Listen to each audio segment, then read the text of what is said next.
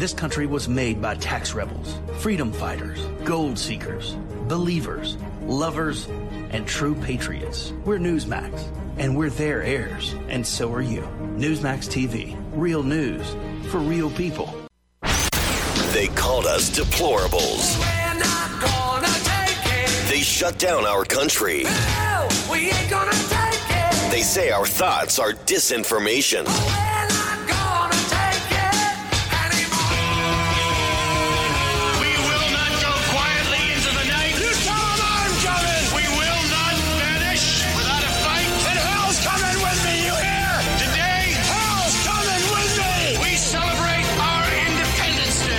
Is our response, The Rob Carson Show.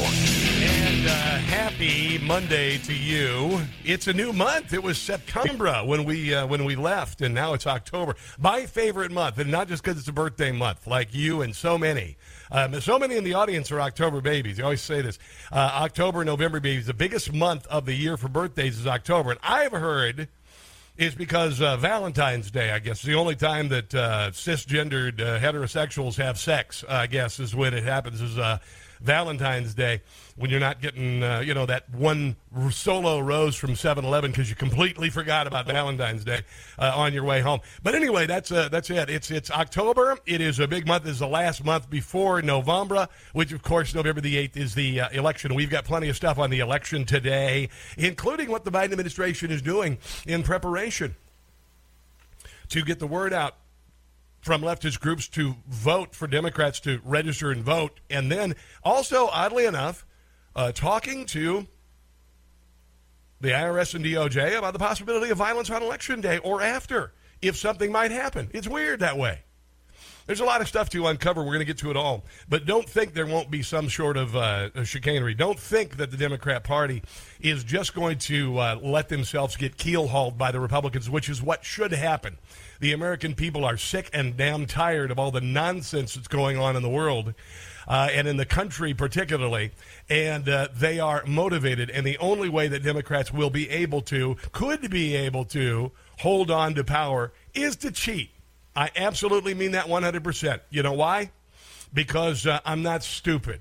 And I wasn't stupid last time. And by the way, our federal government literally created an enemies list during and after the last election. All of these things I have been saying for years.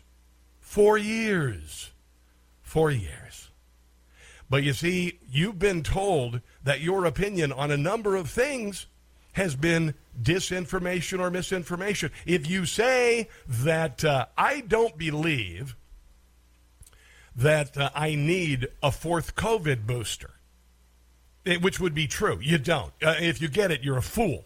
There's no reason for it. All you're doing is hurting your own immune system. If you just do a little bit of reading, if you think that getting a, a COVID boosters ad nauseum is going to help you, all you're doing is wrecking your immune system. Now, I said that because I've done some research and I can say it because it's my opinion. It's guaranteed by the First Amendment of the United States. But you were told that if you had a difference of opinion with the federal government uh, or its agencies, it would be called COVID misinformation or disinformation, or election misinformation or disinformation. And that's why I immediately called out the mainstream media, big social media, and the Democrat Party. And I said, if you hear the words misinformation or disinformation, they know you know the truth. And now we know they went after you.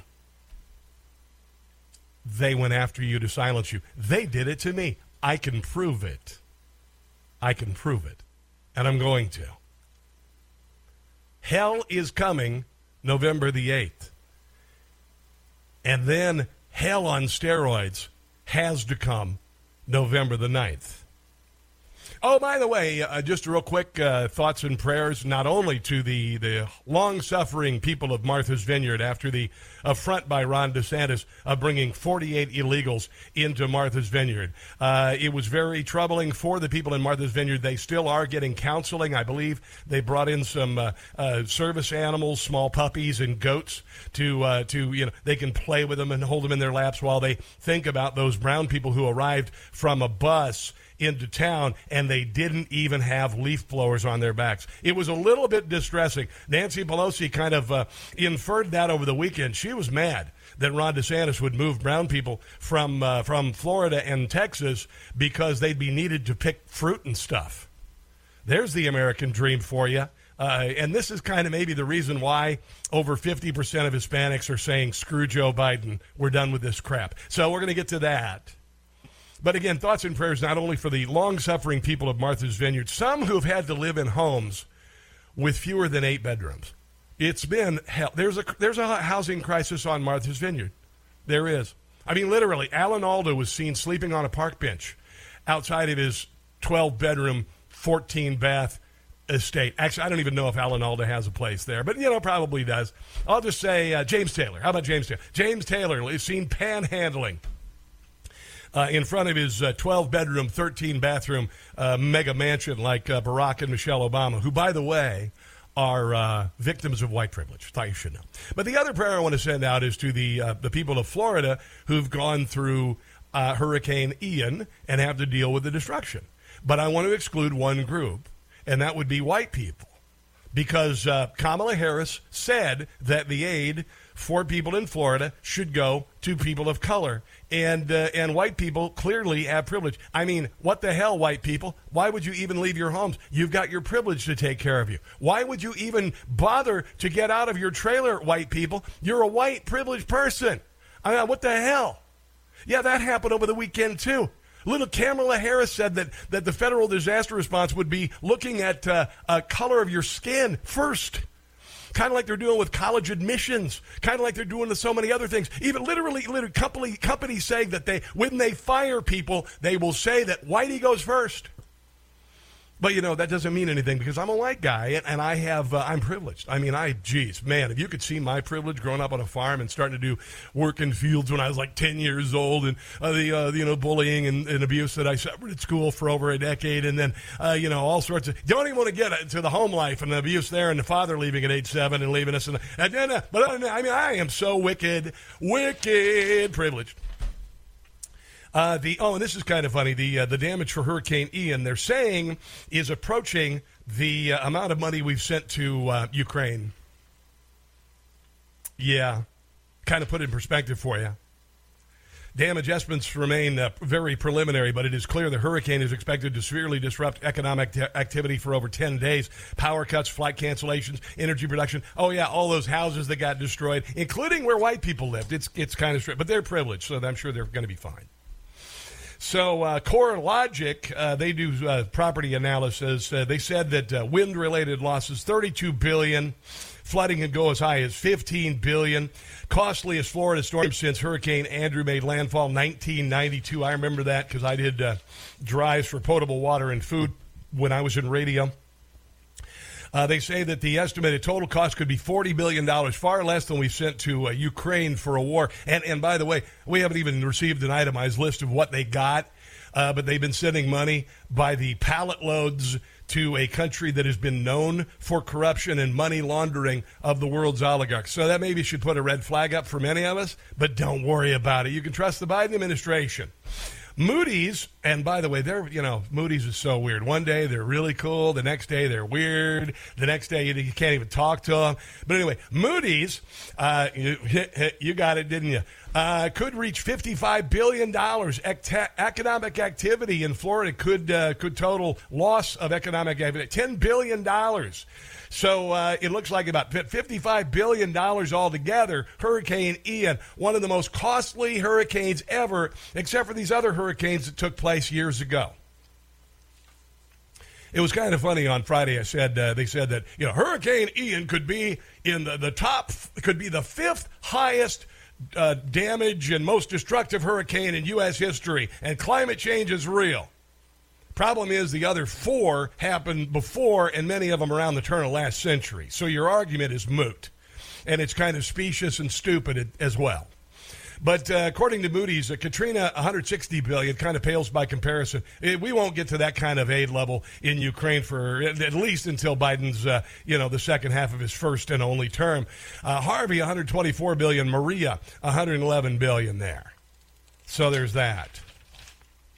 Oh, and then President Biden, he personally called to thank Coast Guard rescue swimmer.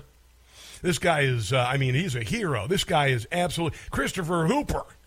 is this guy's name. Uh, you know, and, and Joe Biden actually bragged about the call. He said, uh, uh, hello, uh, uh, hello, are you there? Uh, oh, you're dead. No, that was uh, something else he did last week. He, uh, he thought there was a congresswoman in the hall, but she died two months earlier. Says, I told him how proud of him I was, thanked him for all the work he and his coasties, coasties, Coast Guard, are doing to save lives. And uh, by the way, he said of his call to the aviation survival technician second class. Oh no, Zach Loesch was the name. By the way, Zach Loesch was the name. I apologize. So um, thanked Loesch and Lieutenant Commander Christopher Hooper for the heroic work uh, that they and their Coast Guard colleagues had performed during search and rescue operations in response to Hurricane uh, Ian. The president thanked them for saving lives, asked for a report on the work that continues to rescue Floridians. He also asked if they needed any additional report, support that could be uh, provided to uh, accelerate successful rescues. Uh, they indicated they had gotten what they need to execute their final mission. Um, and then, uh, despite Biden thanking Loesch for people saving lives. Uh, what what Loesch didn't bring up in the conversation was the fact that he's going to be kicked out of the Coast Guard in 30 to 60 days because of Biden's mandate uh, of the uh, the armed forces be fully vaccinated. This, despite Loesch submitting a request for religious accommodation as well as an appeal, both were denied. But almost no religious exemptions were offered to our military because the First Amendment was effectively uh, bleeped upon by Joe Biden. Loesch pulled a disabled woman out of her uh, and her husband, who were trapped in their back bedroom with a couch jammed in their doorway. He kicked through the wall in order to free them. Once they were freed, he went back to retrieve her wheelchair, securing it to his own body as he was hoisted up by the Coast Guard helicopter. Loesch also rescued several dogs and cats. Loesch did not want to bring up his pending discharge to Biden, who is essentially his commander in chief, and ruin the call. He said it just sucks that he thanked me Yet the vaccine mandate is what's kicking me out. He said, I just want to do my job and I'm really good at it. It sucks. I feel like this is the job that I was born to do. What he didn't say was that the elderly people that he kicked the wall down to get them, get them to the helicopter, then go back and get their wheelchair, strap it to his back, then save their dogs and cats, is that he could have exposed them to COVID and killed them. Thank you very much. So thanks for your effort there, Coasty, uh, Mr. Loesch. You could have killed him, you moron because of COVID. Don't you just get tired of the nonsense? I get tired of the nonsense. And that's why my new slogan for this uh, election is Are you ready? I'm done. And we're done. That's it. It's been echoed across the blogosphere. It's been echoed by uh, numerous individuals uh, and uh, pundits and whatnot. Uh, I think Tucker Carlson did it last week after I'd been doing it for weeks. Uh, and then uh, others, Jim Breuer, comedian, he said it with Glenn Beck. we're done. We're done. We're done. Coming up, I'm going to share some uh, some great audio from Ron DeSantis. He says, "If you loot, we shoot." Oh, that was such good news to hear. I'm so glad to see that, and I hope it takes off in places like L.A. and New York and San Francisco. I really, really do. And then, of course, we'll hear the money shot from Kamala Harris, who said that uh, national uh, relief for Ian should be based on color. And Whitey, back of the line. Here's a number 800 922 6680. This is a Monday edition of The Rob Carson Show.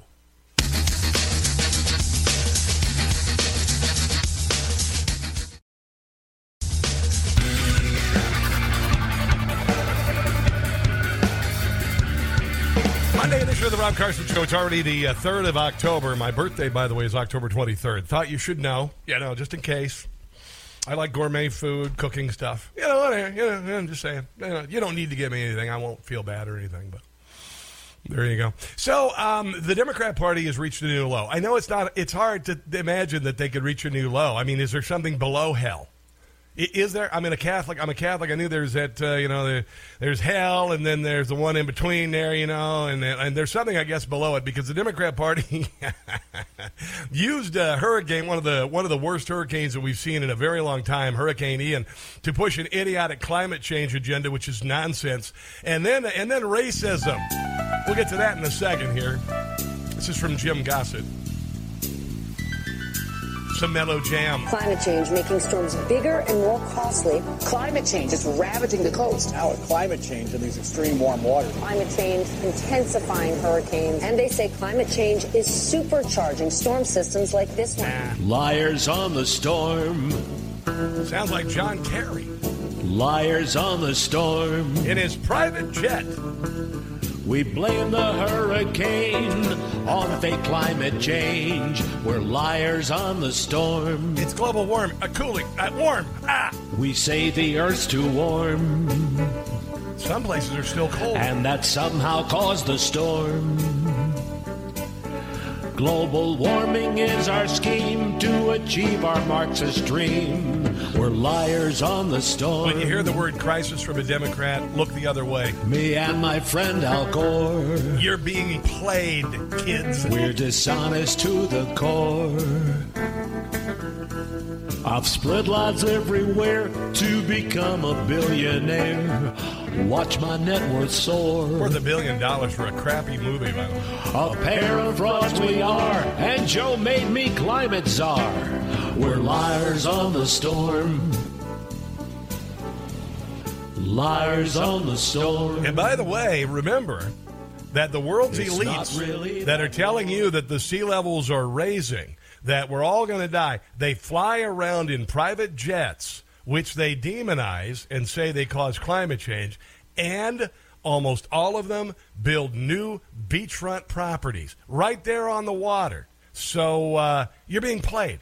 Yeah, you're being played. Here's the Vice President of the United States, uh, Kamala Harris, talking about how uh, the federal response will be based on color. It is our um, lowest income communities and our communities of color that are most impacted by these extreme conditions and and impacted by by issues that are not of their own making. And, so we absolutely. And so Did you? Uh, I don't know if you, you. I don't know if you do this, but uh, you know there are a lot of uh, low-income communities that have a lot of white people in them, and uh, uh, I know a lot of really poor, poor white people. In fact, I think I know more poor white people than I know rich white people, and I've never met a person as privileged as Barack and Michelle Obama. Isn't that weird? And I'm privileged. we have to address this in a way that is about giving resources based on equity, understanding that we, we fight for equality, but we also need to fight for equity. No, equity is communistic. It's a buzzword. It's a it's a crap word that was left in history, but the Democrats dug it up again, like disinformation. understanding not everyone starts out at the same place.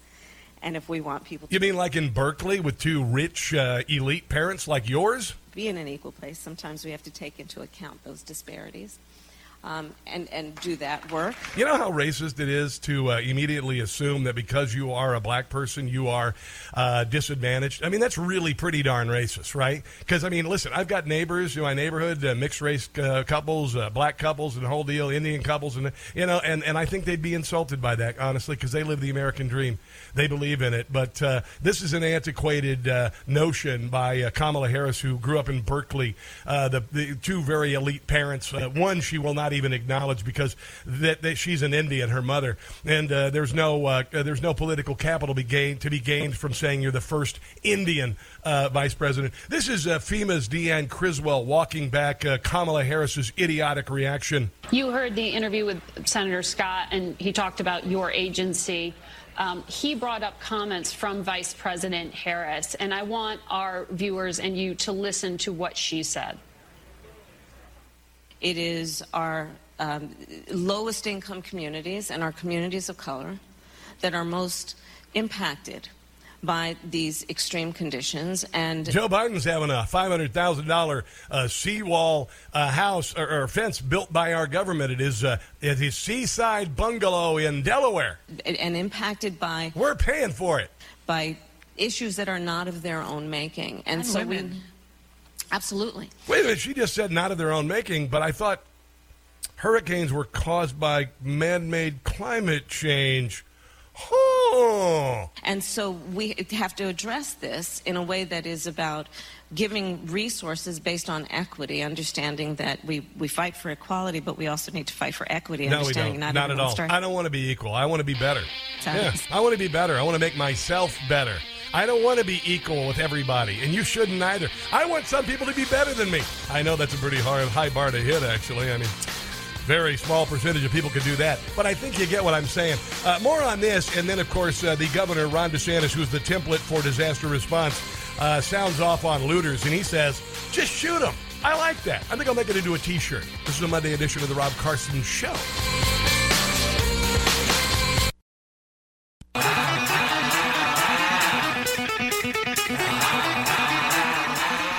It is a uh, Monday edition of the Rob Carson Show, and uh, we've got a lot of stuff to get to.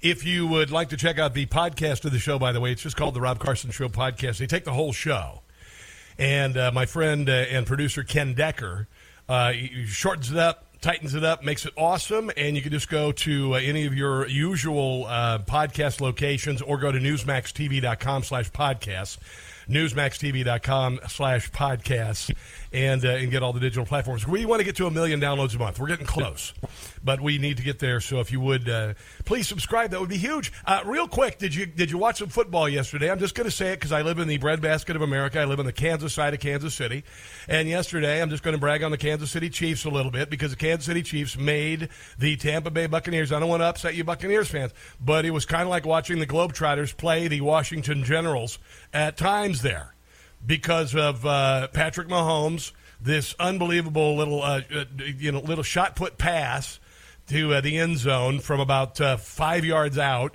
where he uh, went through receivers like a hot knife through butter, and then and then they faked a, they did a, a fake quarterback play where Mahomes was in the shotgun, another guy came in was the quarterback and took sneaked the ball in. It was freaking amazing. It was really, really, and and Andy, Andy Reid, the coach. I'm just going to. I don't want to exclude any because I, you know, football, great. Your team is your team. I got to brag on my team. Uh, Andy Reid was in the State Farm commercial yesterday. Andy Reid, the kind of rotund, uh, you think almost kind of like you know, fairly bland personality. Really, I mean, you know, he's he's a hell of a coach. He's a damn good coach, one of the best who's ever lived. But he was hilarious in the commercial with Jake from State Farm on a plane and and Mahomes with a mustache drawn and a sharpie, and it was. I got to tell you, him and Tony Romo, both really, really good in their TV commercials. So, anyway, congratulations to the Chiefs. Uh, Ravens lost yesterday. Uh, you know, touch and go on that one, but. Uh, that's all I'll say about uh, NFL football today. I think. I think. Now uh, we heard that Kamala Harris said that uh, the reaction to the storm in in Florida should be based on color because uh, basically she affirmed that every black person in this country is born disadvantaged and poor. That's what she said. It's like Nancy Pelosi. Everybody who comes across the southern border should pick fruit. That's the kind of elitist, racist uh, crap that the Democrat parrot, uh, Party parrots. But this is Face the Nation. They asked the FEMA director to respond to Kamala Harris. You'll hear the host of Face the Nation first. Yesterday, Florida's governor's spokesperson said that comments are causing undue panic and must be clarified. You're here. I'd like you to clarify them because Senator Scott called on FEMA to be colorblind, uh, really insinuating you're not. Yeah, look, Margaret, I was on the ground. I was on the ground Friday and Saturday. I was uh, assessing. Well, we don't care about that, Deanna Criswell. Just just respond to it. The damage personally and talking to survivors. There are a lot of people that are going to need assistance as a result of this. Okay, we asked you about the people of color getting moved to the front of the line by the vice president. She said that. And one of the things that uh, I have known and I have experienced responding to other disasters, that there are people that often have a hard time accessing our programs. There's barriers to our program. And one of our. Well, why is that? You've been around forever. Why, why are there barriers? Focus areas um, since I've been in office is to make sure that we're removing those barriers. So these people that. Yeah, I would think that if there were barriers there, you'd probably want to remove them because they're barriers, you see. They're barriers. Need our help the most are going to be able to access the help that, that we offer. I know that the vice president and the president, they share these same values. No, no, not really. And again, I was on the ground. I don't even care. Uh, Friday and Saturday. And I committed to the governor then that we are going to provide assistance to all Floridians because we know that there are. Okay, there you go. And that's the way it should be. All right. But you see, the vice president didn't say that. She said the opposite, which says to me that this is a systemic Uh, problem. It's on college campuses, it's in federal agencies, it's in co- corporate America, and it's nonsense, and it exists. Let's go to uh, James in Salisbury, Maryland. Hello there, James. Welcome to the Rob Carson Show. What's on your mind today? Well, I just want to say that climate change is natural. Well, yeah, of course it is. You know, and man Yeah. cannot change the climate no matter what he does. Hey, hey, you want James? This is kind of weird. This it, it's kind of crazy. Uh, I noticed this weekend the silver maples in front of my house have started to turn colors, and the leaves are coming off. Is that climate change? It's natural. Of course it is. Thank you very much. Natural you just made my point. Yeah. What else, buddy? Okay, that's about it. All right. Thank you for the call, brother. I do appreciate it. It's completely natural. It's completely natural, as is your child's puberty. You shouldn't mess with it. It's completely natural. Even if your little girl says she's a little boy, it's completely natural for her to grow breasts and start menstruating. Yeah, I said menstruating. Menstruating, really? Okay. Anyway, here's uh, Marco Rubio talking about the damage that affects all Floridians, not just people of color. Well, I don't think it has a comparison, not for Florida. Um, there are entire communities. Fort Myers Beach no longer exists. I mean, it'll have to be rebuilt. It'll be something different. It was a slice of old Florida that uh, you can't recapture. Sanibel's basically flattened. And even the structures that are standing. I was with the Coast Guard two days ago as we went over. And all we should care about is helping those people out, regardless of color, regardless of anything. Overhead on it. Even the structures that are standing um, have been damaged by water, are probably uninhabitable, and will have to be raised. So, I mean, this is a character-altering event, and it'll change the character and the nature of these communities. They'll be rebuilt, but you can't rebuild something that uh, is a slice of old Florida and bring it back. Now, let me uh, just real quick mention something that has kind of been lost in the shuffle by the left. Florida will be rebuilt with people. Florida will not be rebuilt by the government. Florida will be rebuilt by the people. That's the way we are. We are always resilient. And the days that we are not resilient, or the days that we base aid uh, on the uh, color of your skin or whatever, uh, those days are numbered and on the way out. The reason why Florida will come back so beautifully is because A, the people of Florida, uh, B, and right up there, the leadership of the state of Florida in Ron DeSantis being proactive, having 50,000 bucket trucks ready, ready to go in and clear the highways. On Friday, I got a report 1,000 miles of roads cleared the next day. It's because we're strong. We are America. We are great. And the great people of America who would rebuild Florida and have rebuilt this country time and time again in natural disaster, we're still here. We're still here and we're as resolved to help one another out as we have in the past. Now, of course, there are a lot of people trying to take advantage of this. For instance, uh, the owner of uh, Yerb Labs, a holistic healing center uh, on the outskirts of Tampa, said his store had been set upon by looters. Said I got a phone call with my video, and my neighbor said police are inside your place. Thieves smashed through the front door, smashed through the glass cases, stealing vapes and other items. This happened at a bunch of different places. And then Ron DeSantis, well, Ron DeSantis said this. The other thing that we're concerned about, particularly in those areas that were really hard hit, is you know we want to make sure we're maintaining law and order. Uh, don't even think about looting. Don't even think about taking advantage of people in this vulnerable uh, situation. And so local law. Kind of like I don't know, I don't know these big uh, Antifa and BLM rallies in cities that basically allowed people to go in and steal whatever they want. And in places like San Francisco, people can go in and steal whatever they want based on some perceived historical slight or uh, racism. enforcement is involved in, in, in, in monitoring that. You know, I told Kevin if the state needs to help as well, uh, because you know you can have people you know bringing boats into some of these islands and trying to ransack people's homes. Um, I can tell you, in the state of Florida, uh, you never know what may be lurking behind somebody's home. What could that be, Governor DeSantis? And I would not want to chance that if I were you, given that we're a Second Amendment state. Well, what, what, I think he's saying uh, if you uh, if you go to somebody's property and you try to steal their stuff, and there's somebody there who has a gun who owns the place, they can shoot you. And what I would like to say to that is, um, hell's to the yes. Oh, 100% absolutely. And we ought to be able to do that in any city or municipality around the country. Yeah, I said it.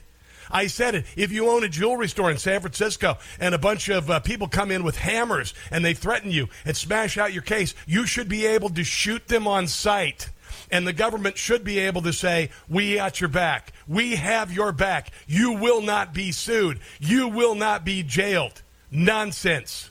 There you go. I know, I know. You are so extreme, Rob Carson. You are so extreme. Uh, yeah, you know. Well, you know what? If somebody tried that in my house, I have uh, three shell. Uh, I have three 12 gauge shotguns. I got a handgun, and I got a, a very nice uh, uh, target rifle, little 22. So I could like literally, I could shoot a, a, looter at 50 yards if the looter was the size of a dime. It's that good.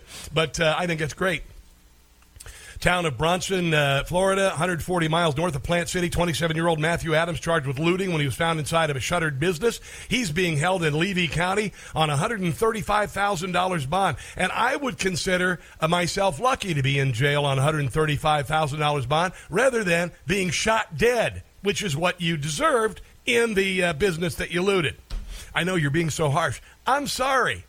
Uh, too bad, so sad. We don't have time for this nonsense anymore. We really don't. We don't have time for this nonsense and this lawlessness anymore. Why do you suppose Kathy Hochul wants to stop people from uh, from having guns? Why do you suppose that the mayor of Philly, who's made Philly into an abject hellhole, wants to keep people who have legal uh, concealed carry guns from going to public areas in Philadelphia? Because the whole narrative stops when somebody's able to protect themselves with a handgun or whatever gun is necessary. Resident in Bonita Beach, uh, Natalie Semblina, posted a photo on Facebook showing a group of looters going through boats that had been blown out of the water by the storm. She said, People can be such trash. I've heard of looting, but to see it personally today was more depressing than property damage. But Ron DeSantis thankfully says, um, We've got one. We've got one solution to that, and that is uh, you loot, we shoot.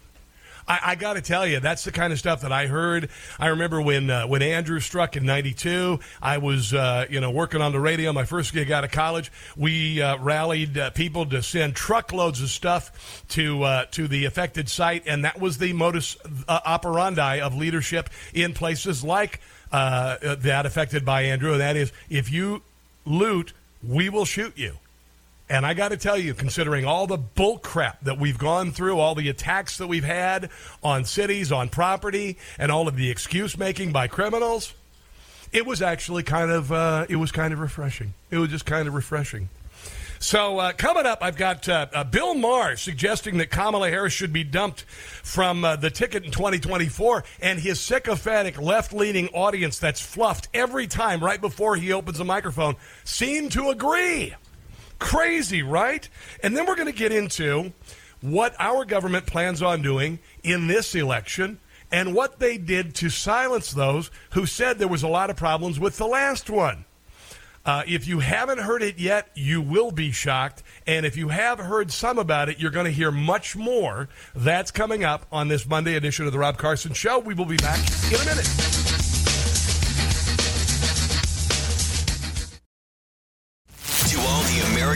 American haters and anthem kneelers. I think it's misguided to protest the anthem and the flag. Yeah, we're done with you. It's the Rob Carson Show.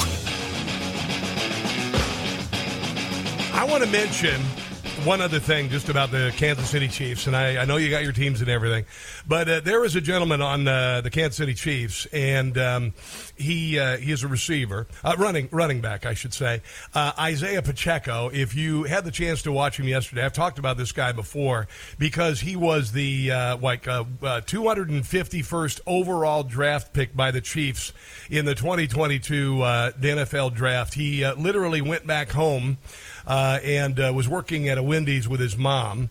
And he was chosen by the Kansas City Chiefs in the seventh round. And and I said yesterday, my producer, this this young man is uh, is remarkable. And I said he's not just running; he's running for his life. And I know that sounds kind of weird, but he is. He is out to prove those who would pick him 251st. He's out to show them what they missed and what they're going to get. And I just think he's amazing. I think he's absolutely amazing. I was talking to my producer, Ken, and he said, you know, he's becoming my favorite running back and I just I wish him Godspeed. I really, really do because uh, a lot of people didn't believe it. There were a few. The Kansas City Chiefs they were winking and nodding. They said, "Oh God, we're going to get this guy. We're going to get this by seventh round. Oh my God, this is so cool." When everybody passed him by, and he has given them what for yesterday. I mean, he is, and he's a, he looks like he's a small guy. He's not a really big guy. I mean, you look at him compared to the other players out there, uh, he looks small, but I mean, tenacious. Will uh, if there was a tank in front of him, he'd run into the tank. Uh, absolutely, uh, absolutely remarkable. So I, I love when when stories like this happen. I think they're uh, incredible. So Bill Maher on uh, Friday was talking about Kamala Harris. Bill Maher usually catches up with something I've said uh, usually two years later. Um, and don't get me wrong, he's still wildly wrong on things because he's way, way, way out of his league. Uh, he's been elite for a very long time, partied the Playboy Mansion in the 90s, lived in gated communities. He's, he's lost sight of anything connective at all with the average American. So he misses a lot of stuff. But here he is talking about how Kamala Harris has got to go. Could see is replacing the vice president because Wait a minute, is that his audience? Yeah, she's she's just not very popular. He said the quiet part out loud. Anywhere. They're all afraid they might be called racists. And it didn't seem to work out. And um, I don't know, that's been done before on a ticket, you know? I mean, a lot of people. Tulsi would- Gabbard, remember that was that moment in the debate where she brought up these that there are uh, men and women in California that are in prison for these, you know, pot deals, and then she was laughing about getting high on the radio station, and it was just like Tulsi Gabbard was like this heat-seeking missile. That was the end of it, you know. She, All Kamala Harris has ever done is check a couple of boxes. She is ungodly unqualified to be the vice president, both uh, intellectually and experience wise. she's got a lot of, in addition to being, for some reason, um, an off-putting person. She Oh, she's an off putting person, meaning that she's absolutely unlikable. And that's why there's been such gigantic turnover in her office. she also No, had, go ahead and defend her. In fact, here, 800 922 6680. Please call and defend Kamala Harris intellectually and with regard to her ability to do the job. Borders are. Because I think a lot of baggage that probably wouldn't do well under a lot of scrutiny. I just think she's a bad politician, and I don't. I mean, I don't, I don't think. I think she's a very bright person, but mm-hmm. I, I, I don't know. Just see. I'm, I'm going to disagree with you on the bright person thing because if you heard her talk, just, just, just saying, just saying. Eh, But, but Bill Maher, here's where he's wrong. This is what I keep telling you. Uh, Bill Maher, again, he uh, he he's right about. Um, you know, usually after I've said stuff about two years later, or anybody with any common sense, he will finally come to have a come to Jesus moment uh, and and agree with the, the the common sense kind of stuff. But then he says stuff like, uh, you know, Joe Biden's doing a great job as president, and he will likely be the party's nominee in 2024, and they need to get rid of uh, Kamala Harris. You see how that happens? Oh, I didn't mention this is Nancy Pelosi on Friday uh, being uh, well uh, uh, accidentally. No, she she's not being accidentally racist. She's racist, but she accidentally said it out loud. This is what she says about Ron DeSantis sending uh, people, uh, brown people from across the border up to places like Martha's Vineyard and moving them out of Florida. Listen to this, guys. This is fantastic. We have a responsibility to secure our border. We also have a responsibility to recognize the importance of newcomers to our nation. Yeah, because they could become doctors and scientists and they could move in here and they could embrace the culture and our history and become the greatest people the world has ever known. Or, Right now, the best thing that we can do for our economy is to have comprehensive immigration reform. okay, We have a shortage of workers in our country, and you see even in Florida, Okay. some of the farmers and the growers Yeah, um, mm. "Why are you shipping these uh, immigrants uh, up north? We need them to pick the crops down here." there you go. Wow, that's uh, that's pretty. That's the American dream to Democrats, by the way. That is the American dream. Let's take a break. You are listening to the Rob Carson Show.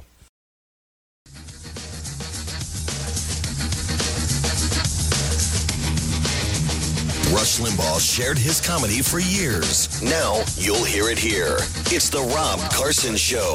And it is the Monday edition of the Rob Carson Show. Welcome to it. The number here, it doesn't spell anything. Uh, 800 922 6680.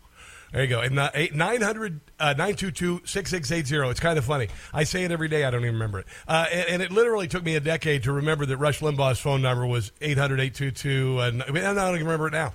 But anyway, here it is 800 922 6680. It's hard to remember. We need to have it spell something. But anyway, if you want to uh, chime in, you'd be more than uh, welcome. to do that. Um, you know, we, we've been on the air for about a year. Uh, we right now are in about 30 markets around the country, still growing.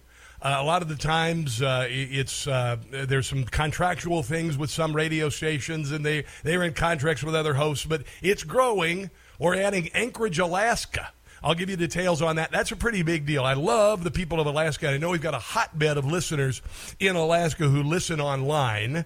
So uh, the show is growing by leaps and bounds, and one of the reasons is because of uh, great comedy. And uh, by the way, it's October the third, so we can whip out the uh, the Halloween satire.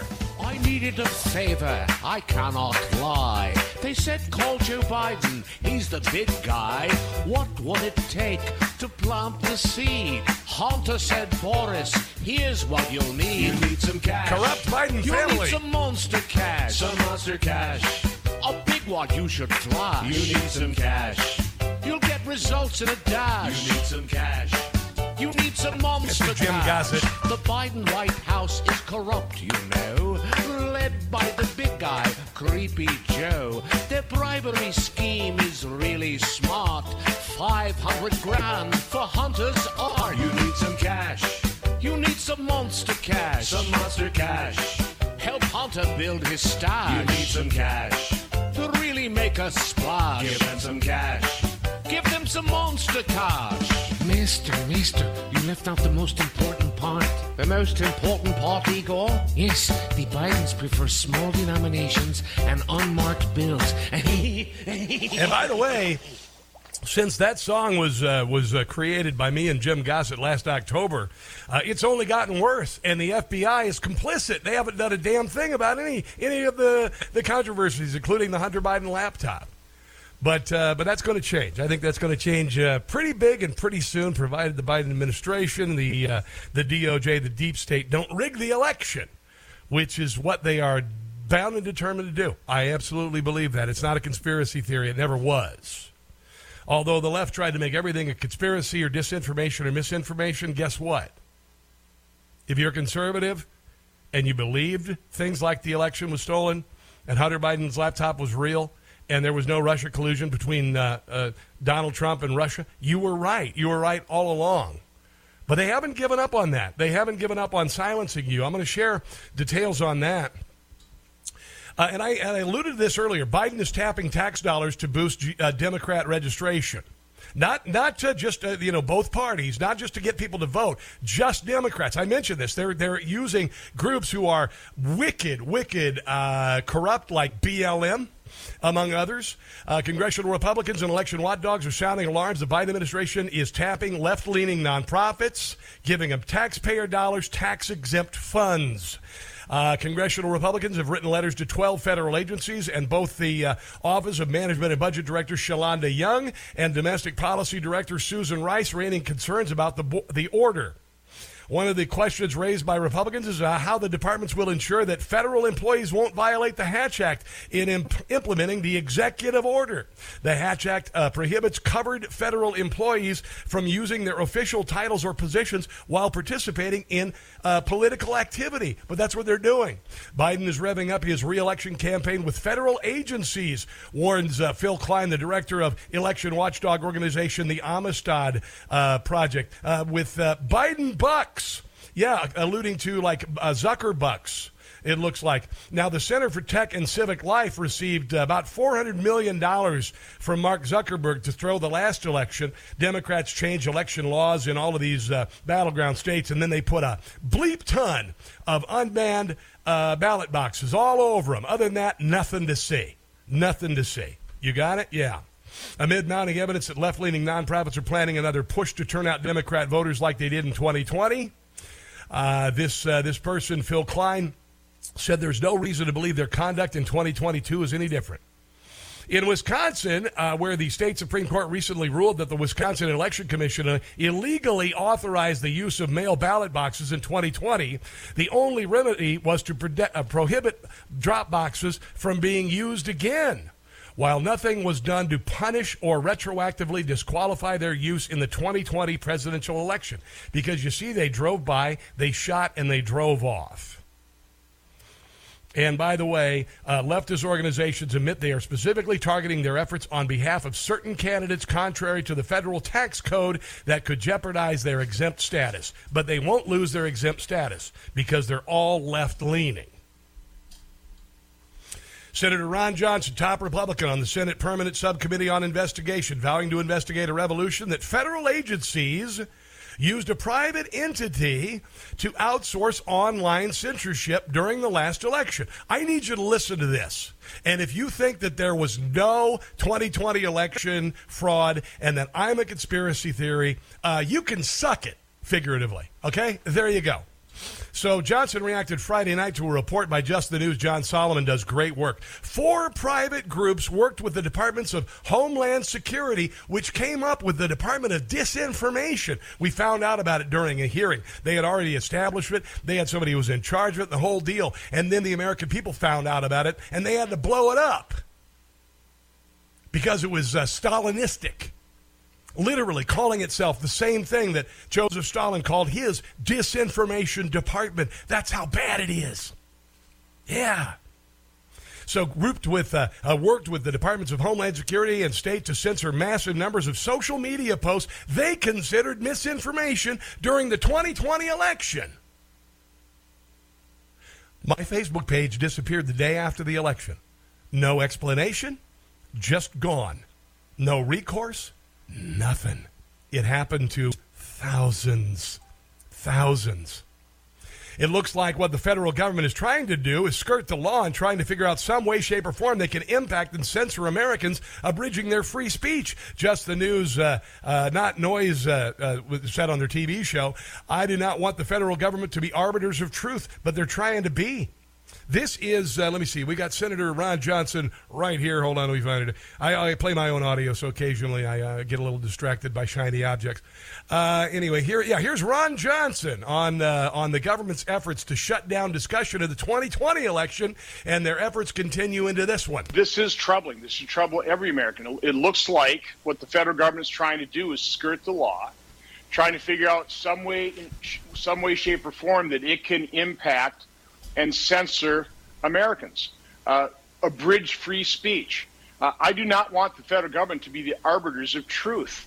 Uh, that would be a terrible thing. No, they are the arbiters of information, and anything that you say that disagrees with the government is disinformation. You see how that works? But uh, it seems like you know these agencies within uh, DHS, whether it's CISA or the Ministry of Truth, uh, that is exactly what the, the Biden administration is trying to accomplish here. So it should trouble everybody.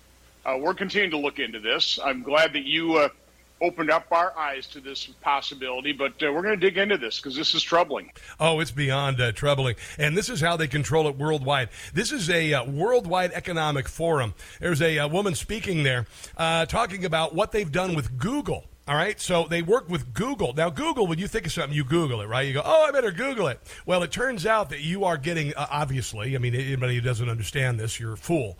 Uh, Google steers you away from conservative uh, articles. They steer you toward left leaning stuff, no matter what it is. Even when there's blatant um, fraud, whatever, you type in Joe Biden's, you know, whatever, it'll, it'll take you somewhere completely, Hunter Biden's laptop, take you completely somewhere else because they're controlling your thought and your access to information. That's why you could tell, should tell Google Google to, to kiss your rear end. And they'll be next to fall, by the way. Facebook is going, Twitter is going, YouTube is going. Uh, but here is the uh, World Economic Forum spokesperson talking about um, uh, climate change. And if you disagree with the false narrative that the climate is changing, the planet's, uh, uh, you know, uh, warming, that sea levels are going up, then Google's going to make sure that you know the, what the government says is the only thing you are exposed to. You know, we partnered with Google, for example. If you Google climate change, you will, at the top of your search, you will get all kinds of UN resources. Whenever the government is put in charge of how you should think, you should be scared because it usually results in hundreds of millions of people being murdered by the same governments we started this partnership. Uh, see the 20th century, if you would. We were shocked to see that when we Googled climate change, we were getting incredibly distorted uh, information. No, they were just differing opinions, and most of them are actually right. Right at the top. So we, we're becoming much more proactive. Um, you know, we own the science, and we think that the they own the science. They say they own the science. They've been wrong about the science for about 50 years now on everything. All of the predictions of the end of the world, wrong. All the predictions of polar ice caps melting, wrong. All of their predictions, absolutely wrong. World, you know, should know it, and and the platforms. Al Gore's stupid movie, 100% wrong. Just watch it. selves also do, um, but again, it's it's it is um, it's it's a huge huge challenge that I think all sectors of society need to be very active in. I mean, if you have to talk to Google to rig the searches of people who are curious about climate change and its possible causes, and you are directed to only one narrative, that of the world's elites, the left, then Google is is nothing more than a tool of the state. Like Facebook and like Twitter and like YouTube have been it's pretty it's pretty grotesque, isn't it? It's really, really grotesque. This is Jacinda Ahern. Uh, her, her last name should be Ahol. But anyway, Jacinda Ahern is the uh, Prime Minister of um, of New Zealand, New Zealand, a country I used to respect, talking about, this is at the United Nations, talking about disinformation, which is, by the way, anything that disagrees with any left-leaning government of the world. This week we launched an initiative alongside companies and non-profits to help improve research and understanding of how a person's online experiences are curated by automated processes. This will also be important in understanding more about mis and disinformation online. It Now, you can't expose yourself to alternative views. That's what they're telling you. I mean, does anybody in the audience, is anybody cool with that? I mean, unless you're radical leftist who just loves to worship at the altar of, of communism. Uh, other than that, that we must, as leaders, address. Sadly, I think it's easy to dismiss this problem as one in the margins. I can certainly understand the desire to leave it to someone else. As leaders, we're rightly concerned that even the most light touch approaches to disinformation could be misinterpreted Yeah, and uh, and when I heard the word disinformation, I immediately all the bells and whistles went off, and it meant that anything you disagree with the government on is disinformation, and you should be freaking terrified because that mindset left hundred million people in body pits last century. Now, coming up, the uh, the enemy's list, uh, Fed-backed censorship machine, and the 29, uh, 20 news sites it went after uh, in the 2020 election. That's coming up. Your calls welcome 800 922 6680. This is The Rob Carson Show.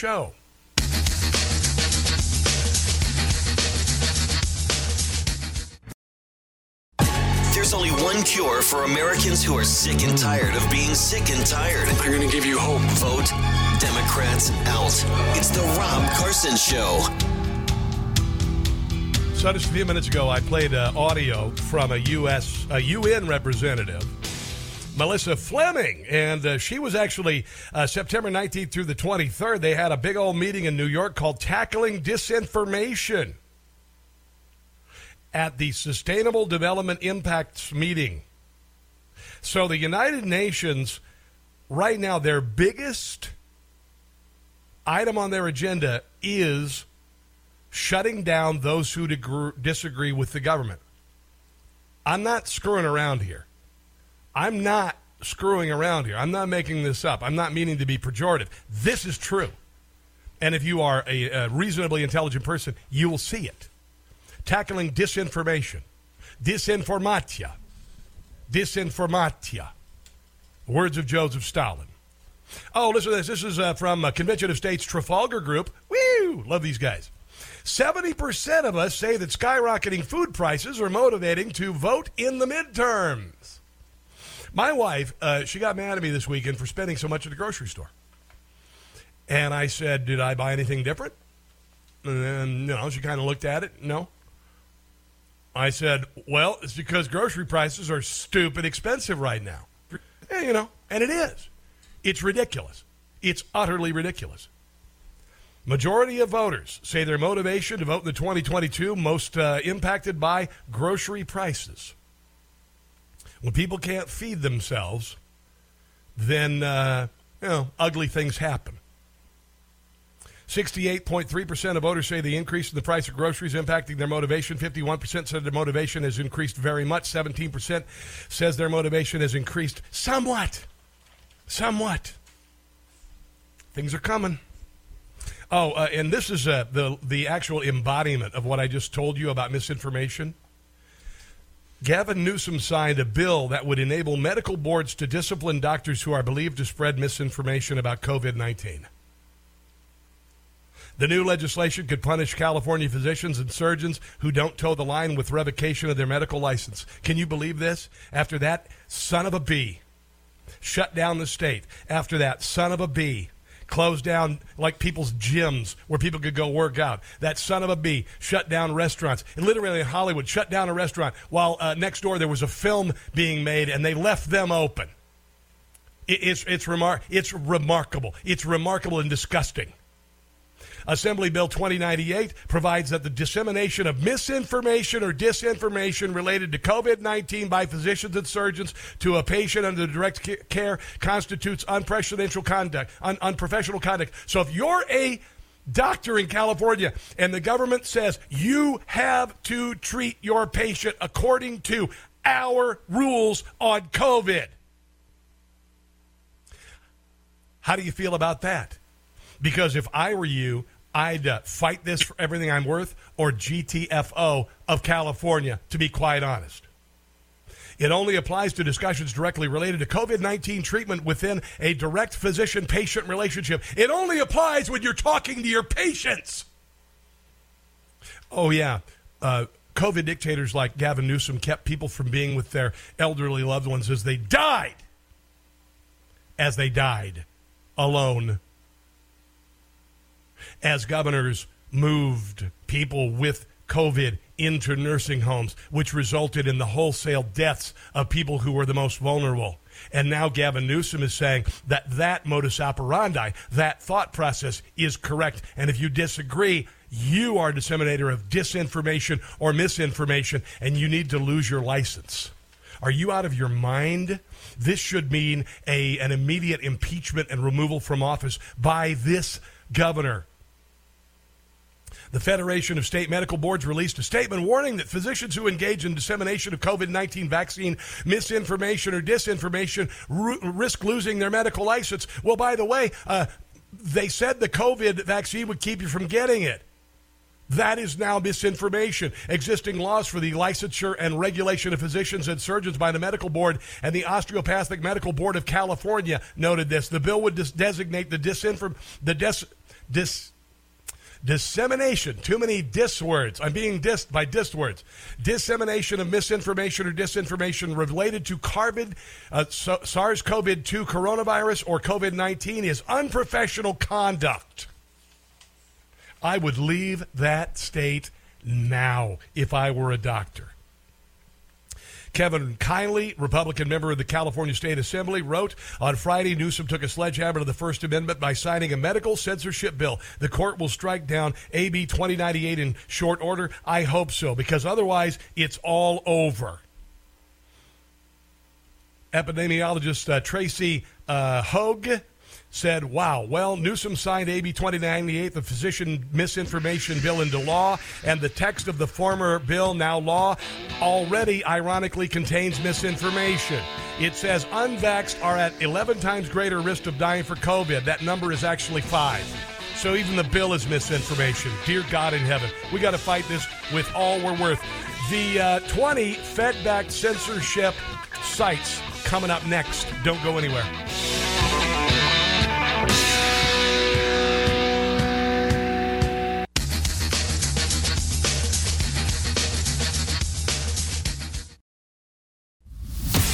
The people are mad as hell.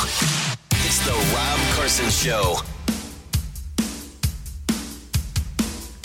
In other words, we're done. We are done, done, done with CRT. We are done with uh, transgendered nonsense and the uh, uh, the sexualization of our children. We are done with the open border. We are done with federal spending. We are done with COVID restrictions and nonsense. We are done with the rejection of common sense, and we are going to curb stop. I was told I really shouldn't use that word because now we're going to curb stop the hell out of the Democrat Party and those who perpetrated all these abuses and usurpations on you and me.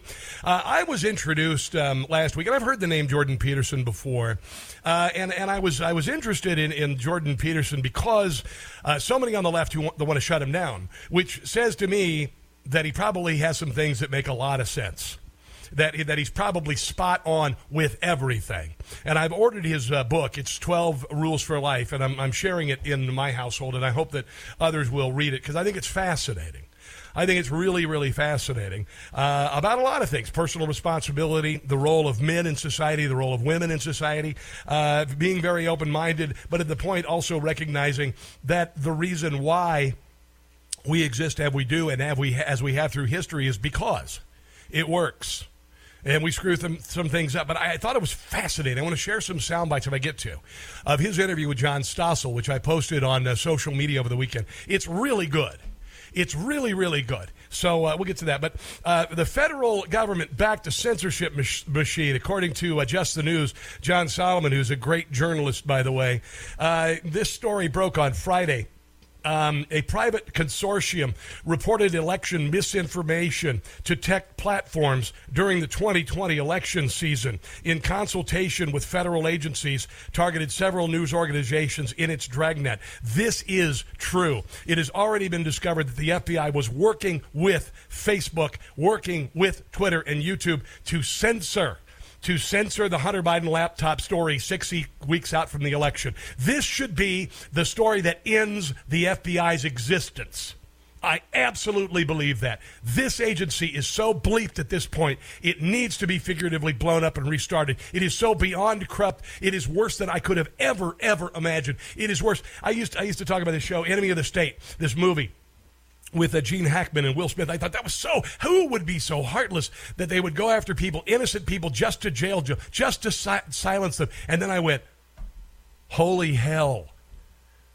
We have so many agencies in our government who do that, and so many, so many slavishly dedicated, sycophantic partisans in private industry. They'll go along. It's like you on a railroad. Would you mind giving some people a, rides in their train cars to these little camps that we have? Would you, would you help? Well, sure, there, sir. We'll help you right out. Oh, he's being inflammatory. No, not really. Not, not one little bit. Here are some of the organizations just the News, New York Post, Fox News, Washington Examiner, Washington Times, Epoch Times, Breitbart, among 20 most prominent domains across election integrity incidents that were cited in tweets flagged by the Election Integrity Partnership and its collaborators. Oh, yeah, the Washington Post and the New York Times and CNN also appeared on the list. Yeah, yeah, yeah. But actually, they were referred to as uh, facts, fact checks that played a corrective role against misleading narratives. Did you hear what I just how I just brought together the last half hour I've been on the radio into this moment? Did you hear what I just did about misinformation and disinformation? How important it is that you pay attention? The report identified 21 most prominent repeat offenders of misinformation on Twitter, all of them politically classified as, quote, right. Actor James Woods left, led the group, followed by the Gateway Pundit, which I love, by the way. Oh, and you know what? They are disinformation. Yeah, they've been going at the Gateway Pundit for a long time, and the Gateway Pundit is way ahead of the curve on a lot of stuff. You know why? Because they're not afraid. Who else? Donald Trump Jr., President Trump himself, who was stricken from social media. Remember when that happened? The report emphasized 15 were verified by Twitter, repeat offenders of election misinformation on Twitter, according to the Election Integrity Partnership. Yeah. Apparently, the consortium had a 35% success rate getting flagged content removed, throttled, or labeled. Oh, I'd say it was much higher than that because President Trump got banned completely.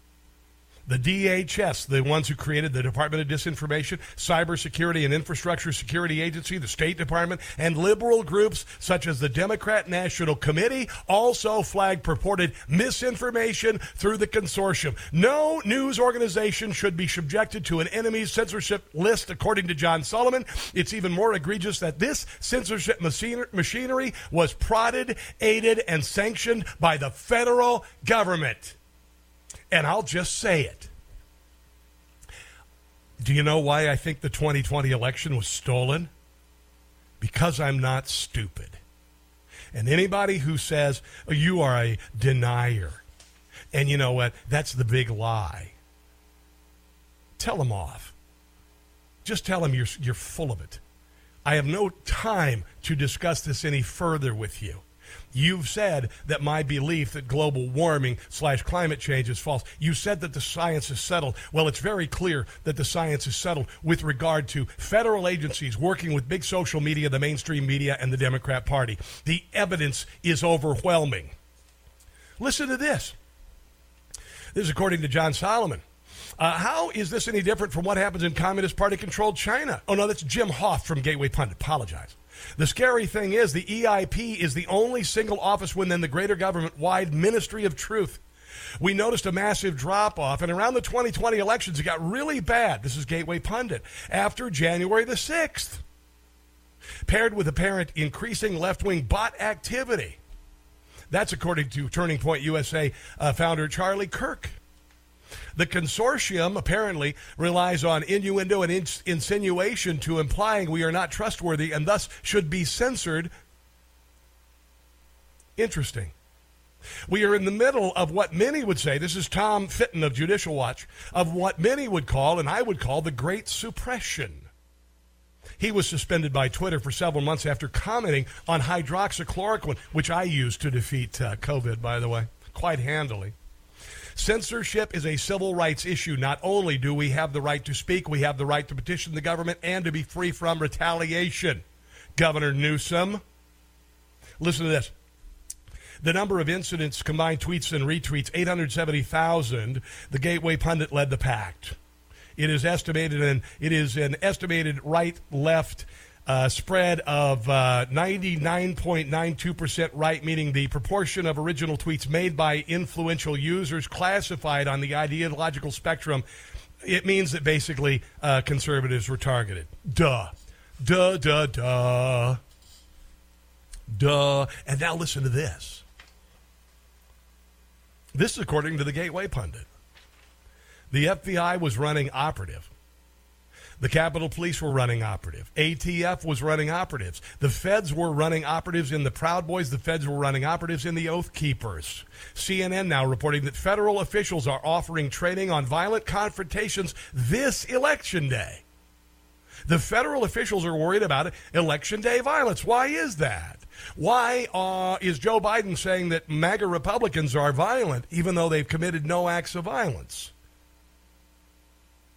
And January 6th was infiltrated by the FBI and 14 left wing groups. Why is our MAGA Republicans be, being declared the enemy of the state? It's like they're kind of expecting there to be violence on election day. It, it, what it says to me is they're planning on doing the same SH that they did during the last election. But this time, if you try to speak out or you try to react, they're going to beat you down. I'm not, I'm not messing around here. This is the same government that just approved 87,000 armed IRS agents in a bill that they called inflation reduction. This is going to get really real in a big hurry, and you better be ready for it, guys. Keep your powder dry. I'm not saying you need to arm yourself. I'm just saying don't react. That's what I'm saying. You're better off. Uh, you are better armed physically and intellectually than the left and morally. Keep your powder dry. Now, November the 3rd of 2020, Hundreds of thousands of late night ballots mysteriously dropped at 3 in the morning, shoving stacks of ballots into the counting machines numerous times, blocking GOP observers from counting rooms, abusing and threatening GOP observers in counting rooms, late night ballot drops in vans, flipping votes from Biden to Trump on national television. Uh, uh, five battleground, sta- battleground states stopping vote counting until the next morning when overwhelmingly Biden votes came in by the millions. Now the feds are worried about election violence. This is a clear signal that the FBI is plotting a new assault on the American people. Federal officials are offering state and local officials training to safely de escalate confrontations with voters that could turn violent ahead of November's midterm elections. Why would we, we be violent? Right now, the writing on the wall says we're going to kick the Democrats' ass. Is. According to an email to election workers obtained by CNN. The move undermines the level of concern ahead of upcoming elections and comes in response to a steady stream of violent threats and harassment that election officials have faced since 2020. Nonsense. The training includes non confrontational techniques for dealing with angry voters. Why would we be angry? Because we're going to win the election because the American people, even 70% of us say we're going to vote because of the price of groceries against Democrats. Oh, you see, the only way we'd react violently is if the election were stolen when we know that we clearly have a mandate this election. You See? As well as how to determine if an emergency response is needed. An emergency response. It's amazing what can happen when you when you declare an emergency. You can make people get vaccines. All sorts of stuff or if uh, if uh, law enforcement uh, should be alerted. The Department of Homeland Security, Cybersecurity, and Infrastructure Security agents said in an email this week. They're the same agency that created the Department of Disinformation, by the way. So what they're going to do is they're going to try and bleep with the election, and then if you speak out, if they're able to do that, uh, then they're going to shut you down, uh, possibly with the use of law enforcement, maybe even the military, if you disagree with the election being stolen. Kind of weird that way, right? Yeah. Pardon me, I had to cough. Kind of strange that way. Just want you to know that's what you're up against. Oh, oh, and, and, remember, remember when Joe Biden did that speech in Philadelphia, where he said that the GOP they were uh, mega, mega fascists and all that. Well, his speech actually caused us, uh, a violence around the country, including the murder of uh, a young man, an 18 year old boy. Shannon Brandt was originally charged with criminal vehicular homicide in the running over of Cayler Ellingson. Cayler is a, a, a young Republican, and uh, apparently uh, they had charged him with. Um, uh, criminal vehicular homicide. Now they're going to charge him with murder because apparently when he was on the phone with the 911, he uh, he said that uh, he says, "Am I going to get a? Am I going to go to jail? Am I going to prison?" Turns out that um, he didn't just hit uh, uh, this young man. He uh, the, the injuries showed he ran over them numerous times. Ran over him numerous times, and, and it was all over a political argument the young man, uh, Cayler Ellingson, 18 years old, uh, who was run over by this murderous leftist Shannon Brandt. Uh, apparently, they had a political argument. And then uh, this man, this murderer who was drunk, uh, he said that, yeah, he was calling his friends apparently to uh, rustle up a posse to come after me. Uh, well, it turns out that this young man only called his mom. And he was murdered. And he was released on bail. And now the charges have been up to murder. And he's going to go back to jail. If I were the father of this 18 year old man, uh, Shannon Brandt would never make it back to jail. I mean that with every ounce of my being. If that were my son, my 18 year old son, and that man was released on, on from jail, $50,000 bond, he wouldn't go back to jail. Let's take a break. You are listening to The Rob Carson Show.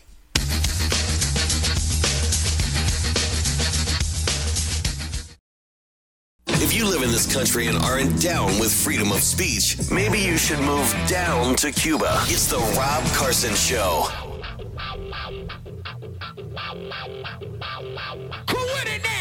What is that? One of the main drivers, other than the economy, for um, uh, uh, sane people to vote Republican this election? Well, that would be crime.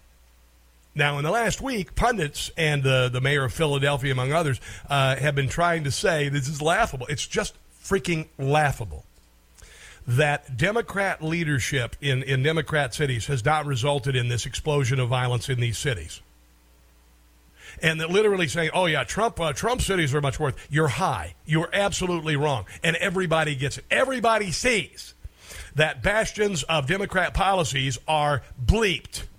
San Francisco, Seattle, uh, Portland. I've got some audio from Portland and Seattle. The mayor of, uh, of Seattle literally deleting all of her texts because, uh, you know, she was convinced that 2020 was being a summer of love. She's about to get her, her ass sued off. And she should. But, you know, the left is going to try and silence you. They're going to try and say that, oh, no, no, Republican cities are the ones you know better because Republican cities, like the one that I live in, uh, we have concealed carry and we've not had a smash and grab robbery. And we don't have homeless people shoving people onto railroad tracks like New York City. We don't. But here is uh, Tiffany Cross of MSNBC. And she's saying that if you say that there is uh, an increase in crime around the country, uh, then you are clearly a racist. Republicans are resorting to their tried and true method of fear mongering and race baiting by focusing on crime. Take a listen. Meet Mandela Barnes. She's saying by focusing on the outrageous crime that has blown up in cities, Democrat running cities around the country, it's racist. Different kind of Democrat. So different. His heroes? People like Alexandria Ocasio Cortez, Rashida Tlaib, Ilhan Omar. They support ending cash bail, putting criminals back on the street. So does Mandela Barnes. He wrote the bill, said courts could not rely on all of this is true, by the way. Nature, number, or gravity of crimes to keep someone behind bars, releasing dangerous criminals into our communities. Mandela Barnes, a different Democrat. A, that is actually true. A dangerous Democrat. a different kind of Democrat. Now, what the ad is truly saying is that Mandela Barnes would be Wisconsin's first black senator. No, you're wrong because you only see color because you're a racist tool. So it's not necessarily a dog whistle we hear. That sounds more like a bullhorn to me. I swear to God, why does she still have a job? Oh, well, I guess I probably know. What utter, utter nonsense. Utter, disgusting nonsense. And I'm going to get into this possibly next hour. And the real crisis that I've been saying for 30 years in this country is the inner city black community. And I want to do everything I can to save another generation from going down this road. But this racist tool on MSNBC wants to continue the same crap. Oh, this is Mandela Barnes, the, the person in, uh, in question running uh, for office in uh, Wisconsin. Listen to Mandela Barnes.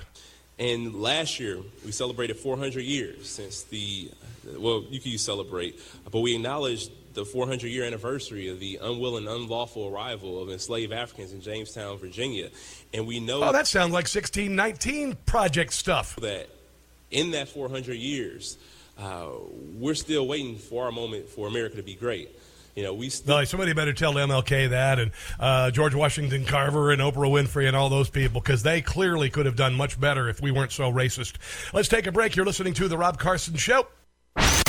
They called us deplorables.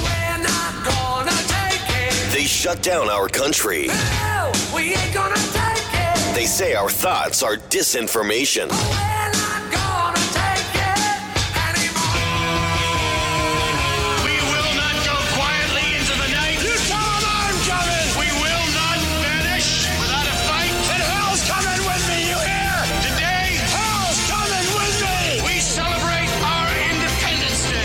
Is our response The Rob Carson Show.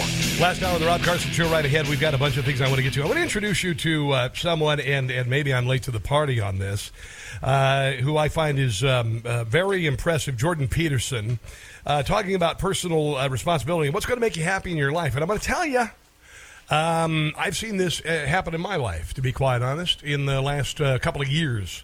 Uh, I've had an amazing transition. No, I'm not a girl now. Stop it. Don't even go there. God, I'd be an ugly woman. I mean, nothing against uh, women who are 6'1", about 250 pounds with uh, large hands and feet. Nothing, you know, if that's you, that's perfectly fine. I wouldn't be a pretty woman. I mean, you'd have to paint my eye, eyelids with probably a Wagner power painter because, you know, I'm large. I'm, I mean, I'm not like obese large. I'm large. I'm big. I'm a big, unless you really like large women. You know what? Maybe you do. Maybe you do. Maybe you do. But anyway, that's uh, that's not it. But I did have some changes in my life the last couple of years that have been pretty uh, pretty amazing. And in that truth, uh, there is uh, freedom. There is freedom. We'll get to that. But you know, it's a new month. It's October. So we got to whip out our Halloween parodies. Here's one about the crooked Biden family in Washington, D.C. They're crooked and they're seedy, unscrupulous and greedy. For cash, they're all too needy. The Biden family. No investigations. Through bribing and extortion, they've amassed a fortune. Since last they year. lovely term abortion. The Biden family. Bubba-da-bubba. The big guy received billions for payoffs in the billions, and now they're spending trillions. The Biden family. Son Hunter is an a-hole.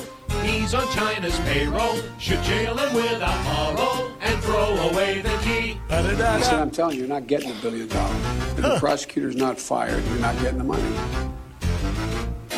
To power, they're addicted. They should be convicted. From the White House, be evicted. The Biden family.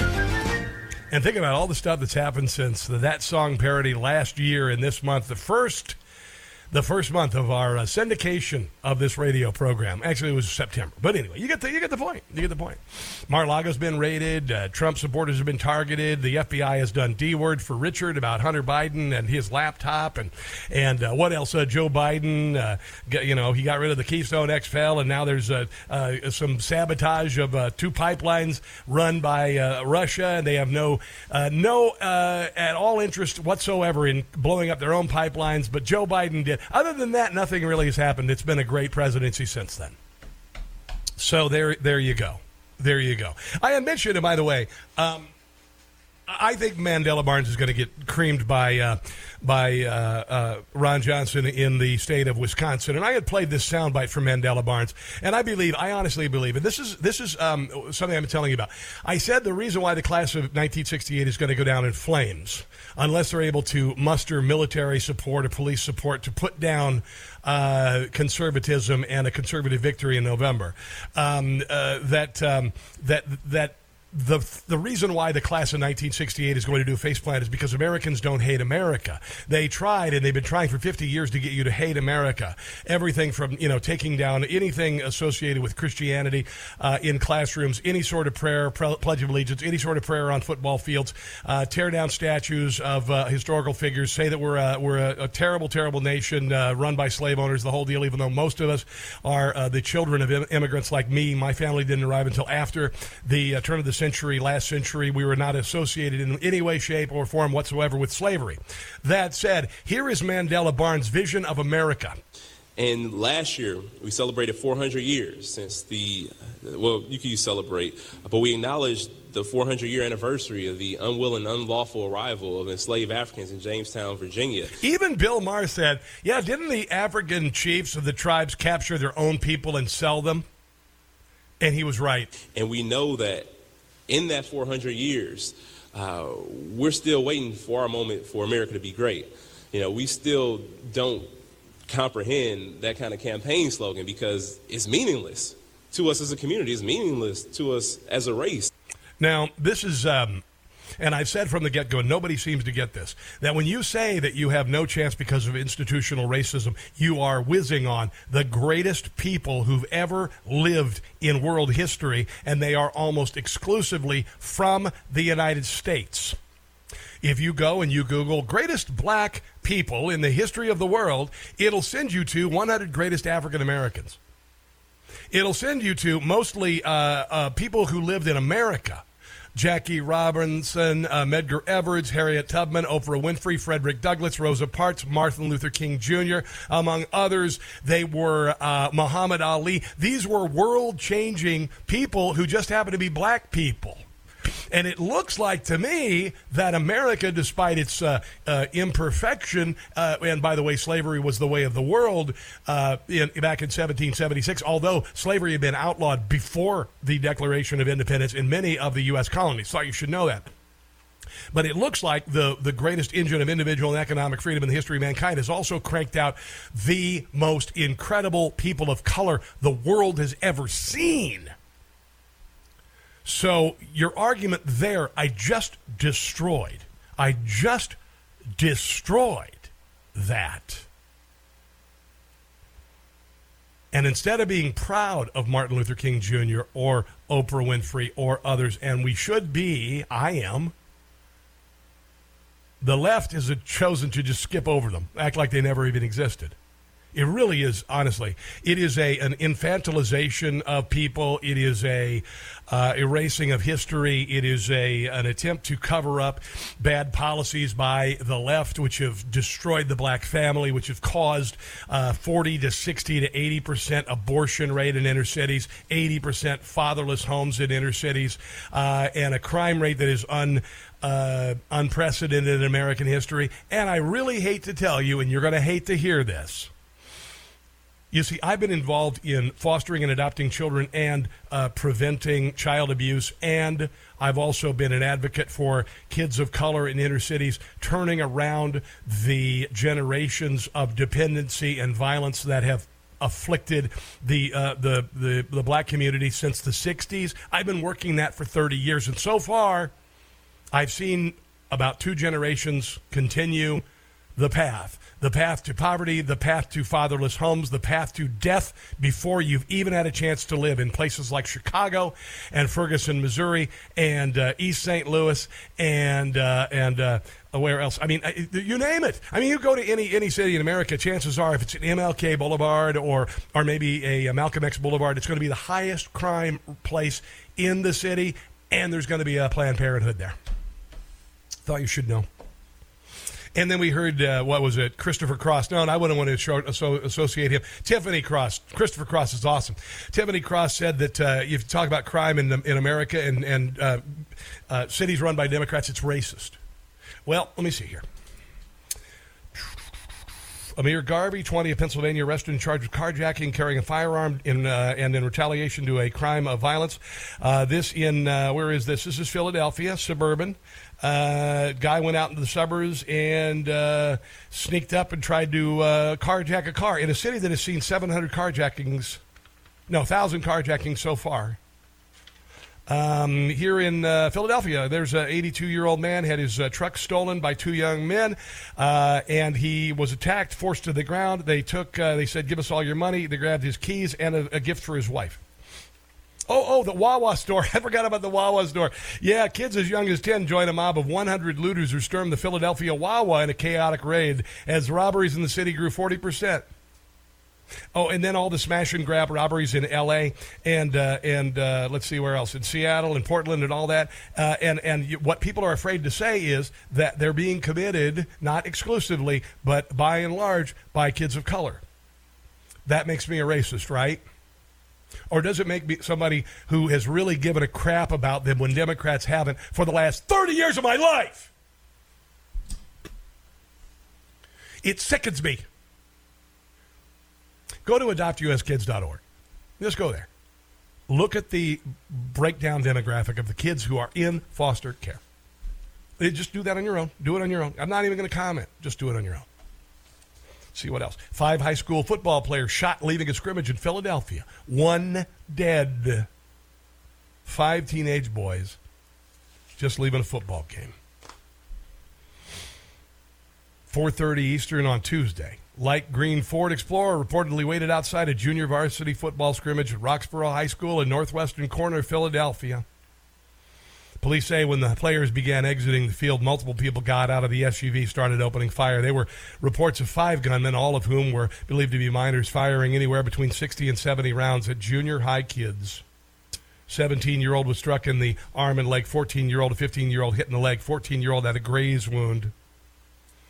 Nicholas Alazad of Havertown was struck in the chest, was raced to Albert Einstein Medical Center where he was pronounced dead.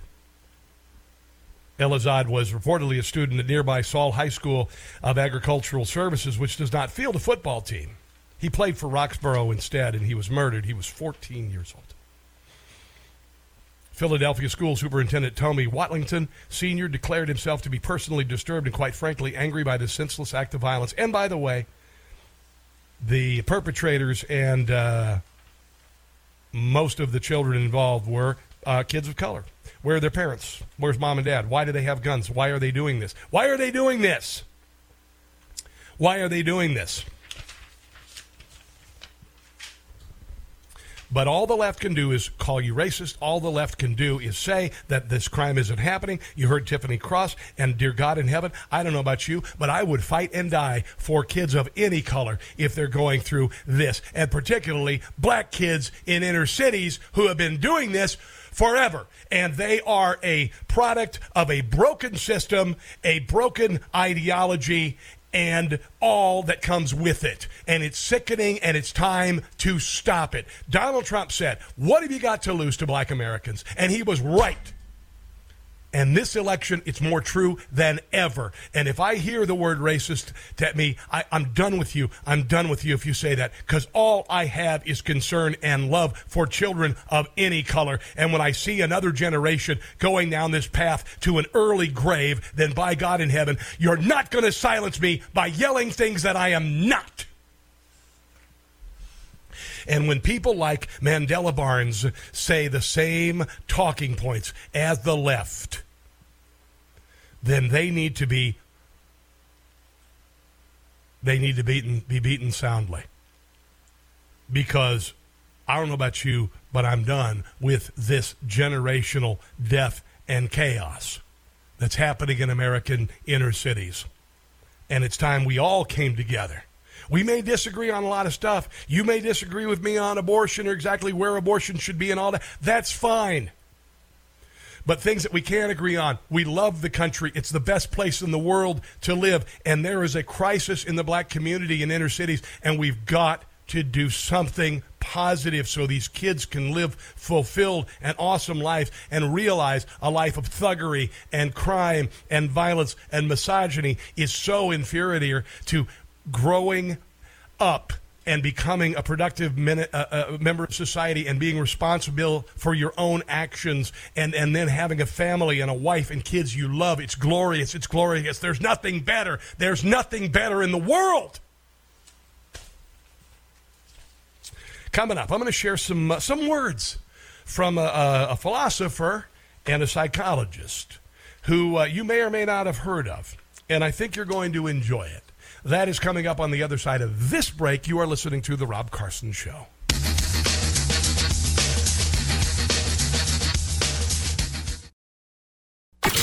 If the mainstream media, big social media, and the Democrat Party say you spread disinformation, it means you know the truth. The important is you said the truth. It's the Rob Carson Show.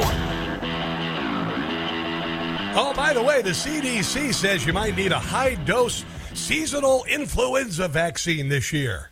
Yeah, kind of. It's a Fluzone. Apparently, is a high dose quadrivalent. Is a four component flu vaccine because I guess all those uh, those COVID vaccines destroyed your immune system. But what is the secret to the new uh, Fluzone high dose seasonal influenza vaccine?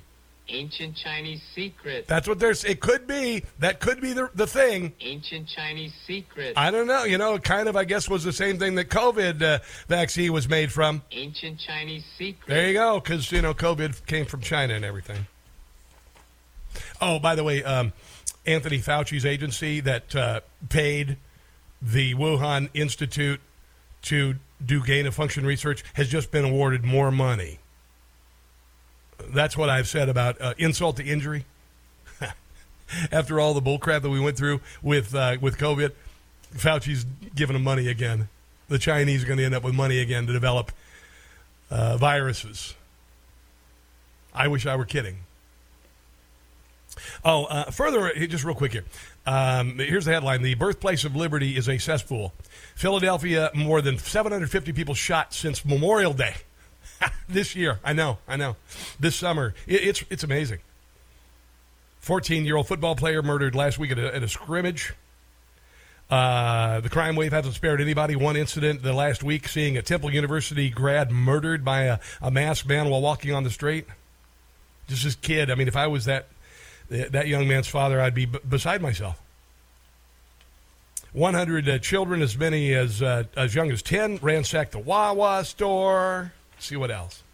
Oh, this is a, according to some witnesses. Progressive policies are being soft on crime only continues to destroy the uh, the city, according to an irate citizen taking to Twitter after the uh, Roxborough High School uh, or JV football players were shot But I'm sure the Dems will continue to complain about it and still vote Democratic. Another person said, sickening to see kids walking out of football practice get shot dead in Philadelphia. Yeah. Oh, and then there's the Attorney General and the District Attorney in Philadelphia. Uh, AG Josh Shapiro has long been accused of being soft on crime. He's running against Doug Mastriano, and Doug Mastriano is going to beat his ass in the election.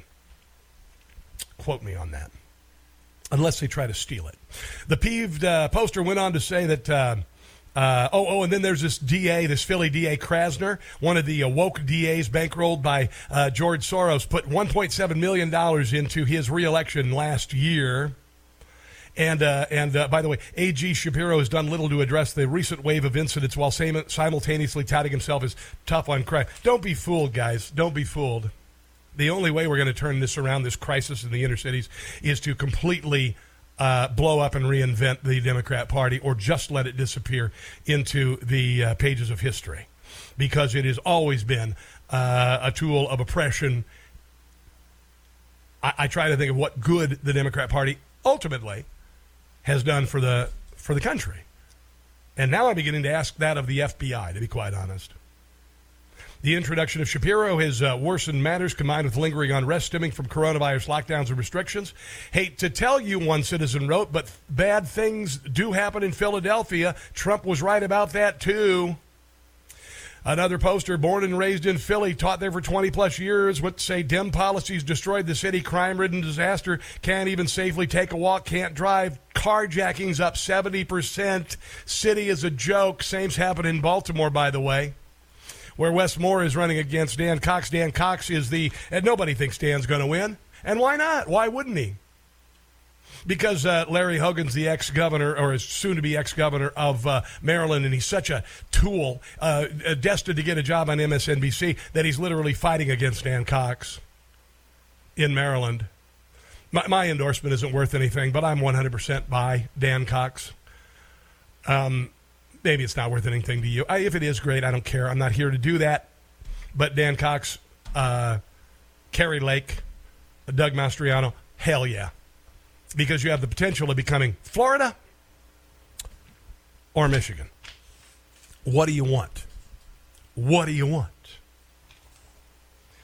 I, uh, like I said, I live in Johnson County, Kansas. Don't plan on living on Johnson County, Kansas the rest of my life. I moved here for a job. Uh, fortunately, I was moved here right as my, my mother was going through her final years on earth, so I was close to her. It was an enormous blessing. The school system here is much better than uh, Maryland where we went to school. Sorry, Maryland. I always heard your schools were the best. My daughter was in fifth grade, reading at a third grade level, math at a third grade level. Kansas came to Kansas, kicks butt. You know how many smash and grab robberies in Johnson County, Kansas? Zero. You know why? Because, uh, you know, Republicans. Let's take a break. You're listening to The Rob Carson Show. Jordan Peterson audio coming up next.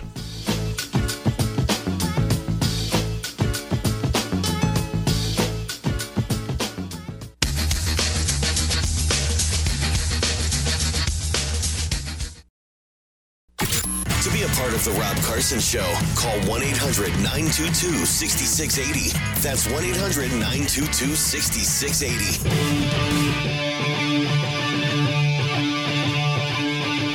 We have a special guest on the Newsmax hotline. She is Chrissy Clark. She is a reporter for the Daily Caller and News Track Newsmax contributor, cisgendered female, from what I can gather, and it has a lot of expertise in this nonsense gender transition crap that's going in schools. And hopefully, we're starting to see a change. Uh, Chrissy, welcome to the show. How are you?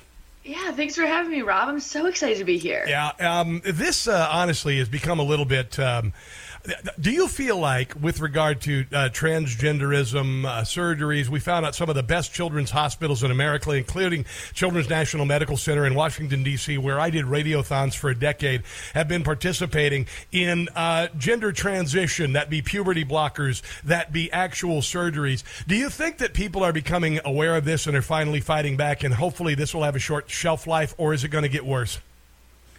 It's really difficult to say because I think the phenomenon of this gender identity isn't something that people come face to face with and if they do they're like that's nonsense. I don't believe that boys can be girls and girls can be boys. Like pretty generally like 60 plus percent of the population agrees with that. But then you ha- it happens to your child. And I think that's a completely different story because once your child becomes part of this gender ideology cult, I think it's really difficult for parents to say no when medical doctors, nurses, clinicians are telling you that if you don't affirm your child's gender, you're eh, putting your child at risk for suicide. And unfortunately, this is happening because of the politicization of uh, of medical standards, and it's disturbing. Oh no, it's beyond disturbing, Chrissy. And I'll tell you, uh, the chances of suicide go up exponentially after the gender transition surgery. And and mm-hmm. I, was thinking about this. I was thinking about this. You know, uh, Anthony Fauci, he had all these beagles that they were doing medical experiments on, right?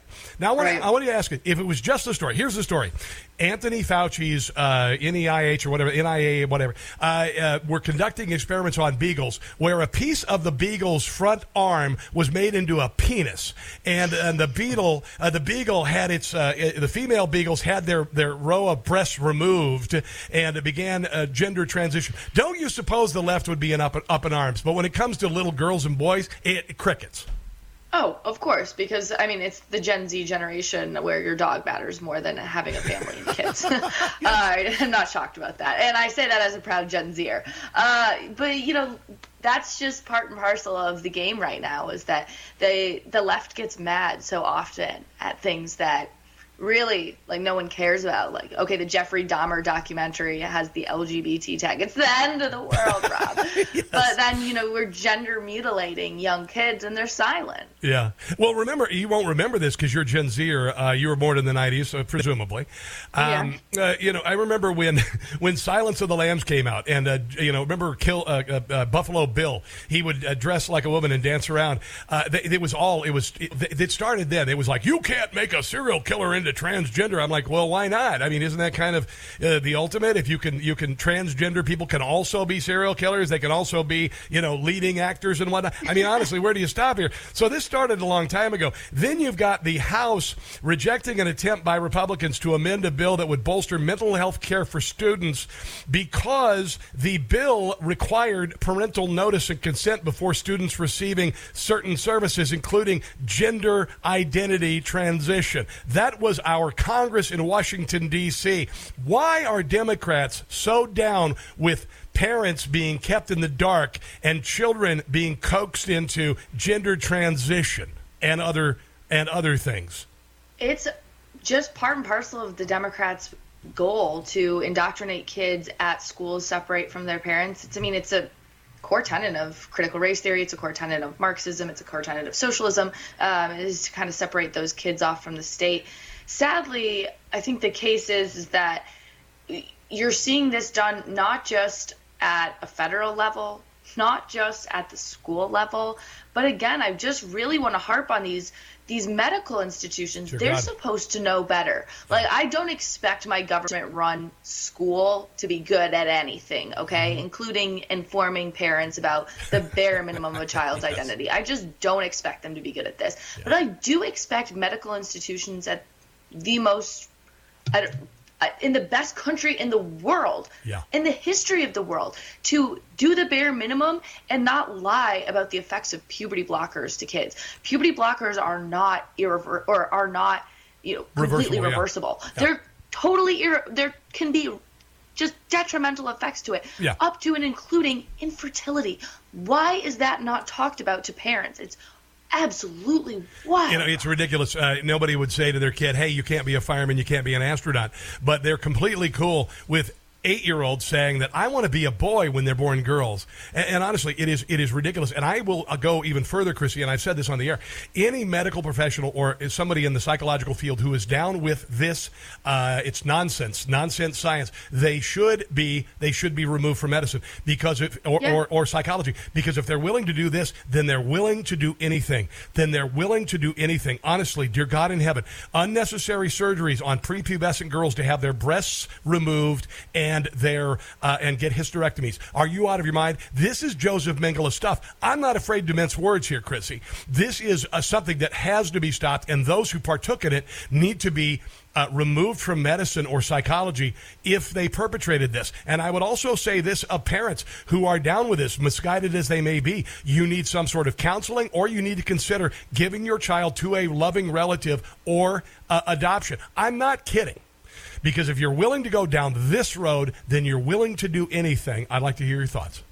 Well, I think a lot of the time parents don't want to upset their already fragile child, so Yeah. they try to buy into the. And I'm not here to tell you how to parent. I'm 25 years old. Yeah. What I will say is that from reading the stories of individuals who have gender confused kids, the best thing they've ever done for them is A, move them away from the current school system and the current cult of gender ideology that they're in, and B, take away the cell phones. Unfortunately, you go onto Reddit, and kids have access to Reddit on pretty much anything, uh, any sort of phone device. They can get on there and go to a Reddit thread called R Trans, where 14 and 16 year olds are talking with full blown adults. I mean, this is very creepy. Wow. And they're on there talking about how to best obtain hormones and puberty blockers and how to best obtain a double mastectomy, which is removing healthy breasts. It's wild what they have access to, and it feeds that. Of of course, it's going to feed that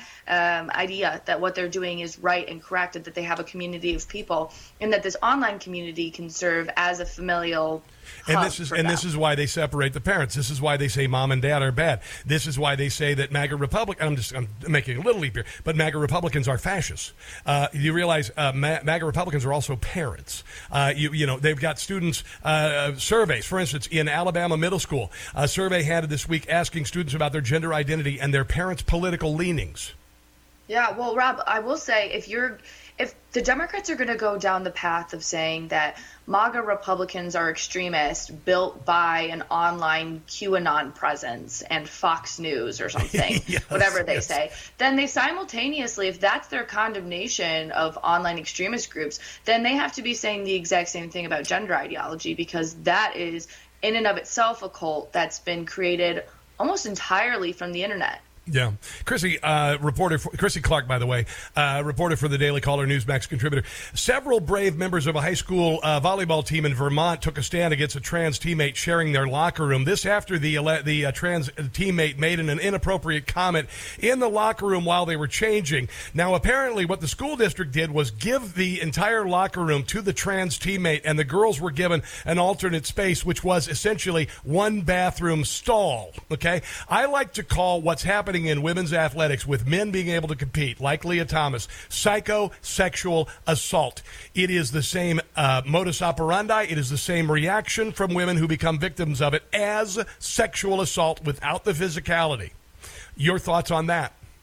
I I'm a first wave feminist through and through. You know, I like I want to be able to live my life happily as a woman, and I don't understand why third wave feminism has evolved into pushing a man that believes he's a woman in front of women. That's absurd to me, Yes, and it's yes. infuriating. And it's not the world that I want my my future child to come into. I couldn't imagine being told as a parent, "Hey." We have a man that wants to be in the women's locker room, so we're saying, "Screw you, girls! Unreal. Go share a stall." It's Yeah. so It's psychosexual assault. It is psychosexual assault. You look at the women on Lia Thomas's team. They are, uh, you know, going through their careers. They spent their entire lives in and out of that pool, busting their asses, doing everything they can to be competitive. And then a failed athlete, junior, decides to come a girl, is allowed into the locker room and allowed to beat these women in their field. That is psychosexual assault because it results in the same feeling. You're allowed to come into a personal area that is private, that is safe, and then to take over and then leave women sitting there going, What just happened? What just happened to us? It is very, very similar to a, what happens when, a, when someone is sexually assaulted without the physicality. I'm absolutely serious about this. it's it's and leaving that aside i mean obviously there's a lot of psychological issues that are going to take place with this and the, the kids fearful that speaking out might uh, result in something terrible for them Yes. but just from a core level like thinking Yes. back to what was most important to me in high school like college college is the most important thing in the world Yeah. especially in this new age especially uh, when college has become pretty much like the bare minimum which Yeah. i don't agree that it should be but that's No. a different conversation Yeah. but these kids are thinking about their college scholarships now they can't win the correct swim meets to qualify for the correct nationals in order to get these college scholarships because we're putting the feelings of a handful of people over the success of women Chrissy, let me ask you this: As a 25 year old, uh, my son is 23 years old, just graduated from college. I had a discussion with my wife over the weekend about uh, about anxiety and depression among kids and how it's just massive. It's just massive right now. And I said, I said, what do you think the cause? And she held up her phone, and I said, yeah, that's part of it. But what happened to this generation of kids because of COVID, COVID idiocy and COVID dictatorship is so ungodly profound. As someone who presumably maybe was out of college right at the beginning of the pandemic, what are your thoughts on the effects of COVID idiocy uh, versus just being online? Yeah, well, I think it's so interesting, Rob, because I'm a very like outgoing person. I could, Mhm. I always joke, I could have a great conversation with a wall, and it would be just a great conversation. um, yes, but I couldn't.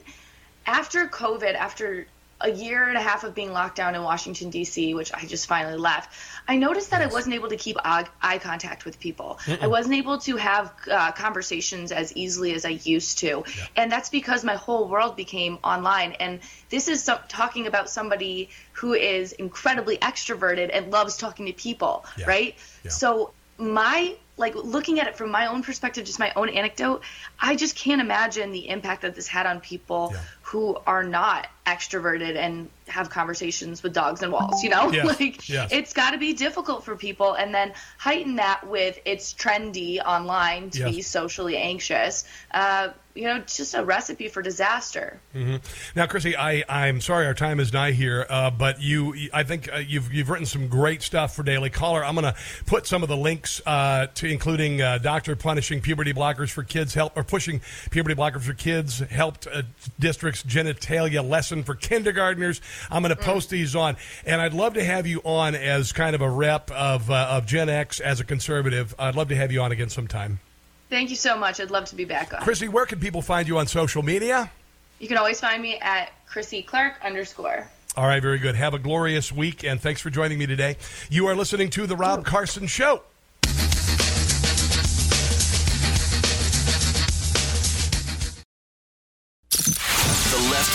Cities. They told us to hate America as founded. Well, we're not only saying no, we're saying hell no. It's the Rob Carson Show. Chrissy Clark's awesome. Want to have her on again soon. Um, so in Canada, they, they made it illegal for you to uh, misgender somebody.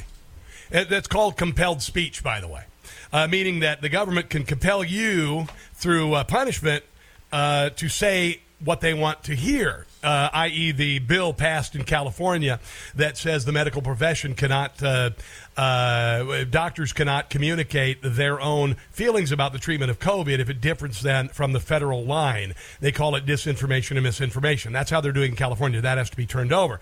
But uh, Jordan Peterson is a fascinating gentleman, and uh, and he is Canadian.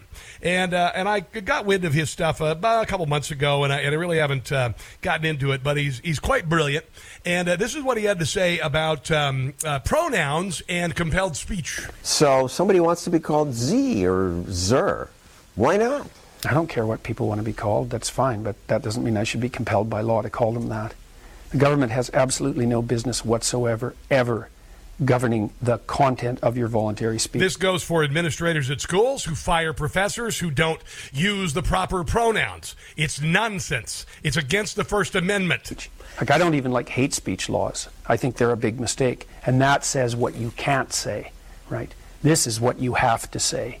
That's a whole different, that's a whole different So you were ballgame. personally willing to accommodate people if they want to be called something odd. We could have a conversation about that. And if I was convinced that you knew why you were asking that was actually in your best interest. See, he's going down the uh, like reason and thought and common sense approach. When the left just says, "Say it, or we're going to punish you." That, and you weren't just attempting to exercise ideological control over me for reasons that had absolutely nothing to do with you personally, then I might consider it in my private conversation, just like I would if you asked me to use a nickname, for example. So, but there's a big difference between privately negotiated modes of address and legislatively demanded compelled speech. It really has nothing to do with transgender people or, except peripherally, the transgender issue. Yep. Now, I'm not going to have enough time to devote to this. I wanted to devote more time to Jordan Peterson today because uh, there are a lot of the dynamics of what he says that have made a difference in my life uh, after I heard of Jordan Peterson.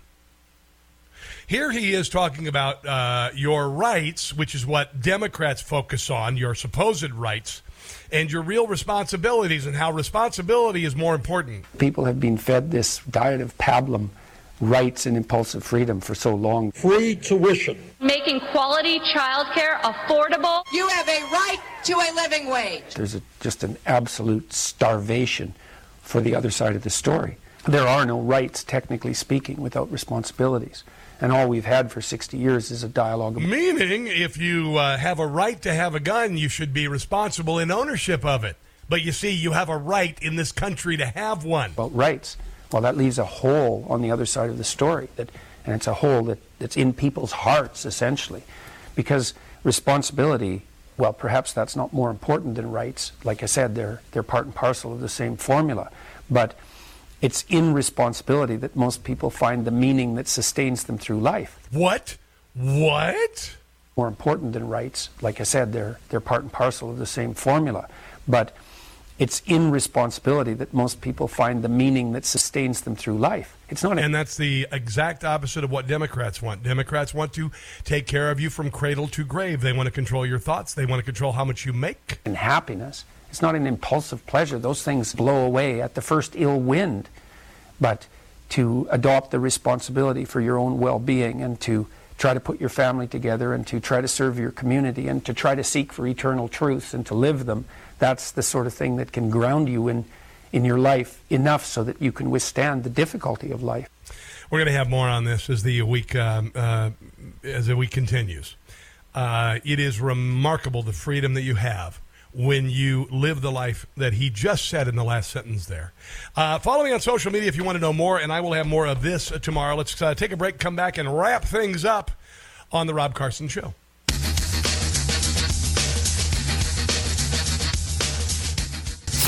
To put Nancy, Joe, Chuck, Bernie, and Mitch in a retirement home. Rest well and rest easy. You deserve it. It's The Rob Carson Show.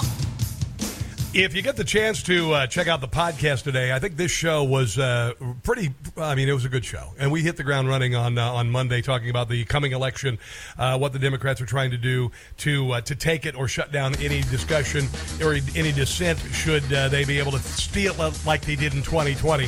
if you want a complete list of places you can get this podcast today or all of them, just go to newsmaxtv.com slash podcast, newsmaxtv.com slash podcast. It's October, baby. We're in the home stretch of this election. We got to win it, and we will. We will. God bless you guys. I will see you tomorrow. And until then, don't catch the stupid. See you then.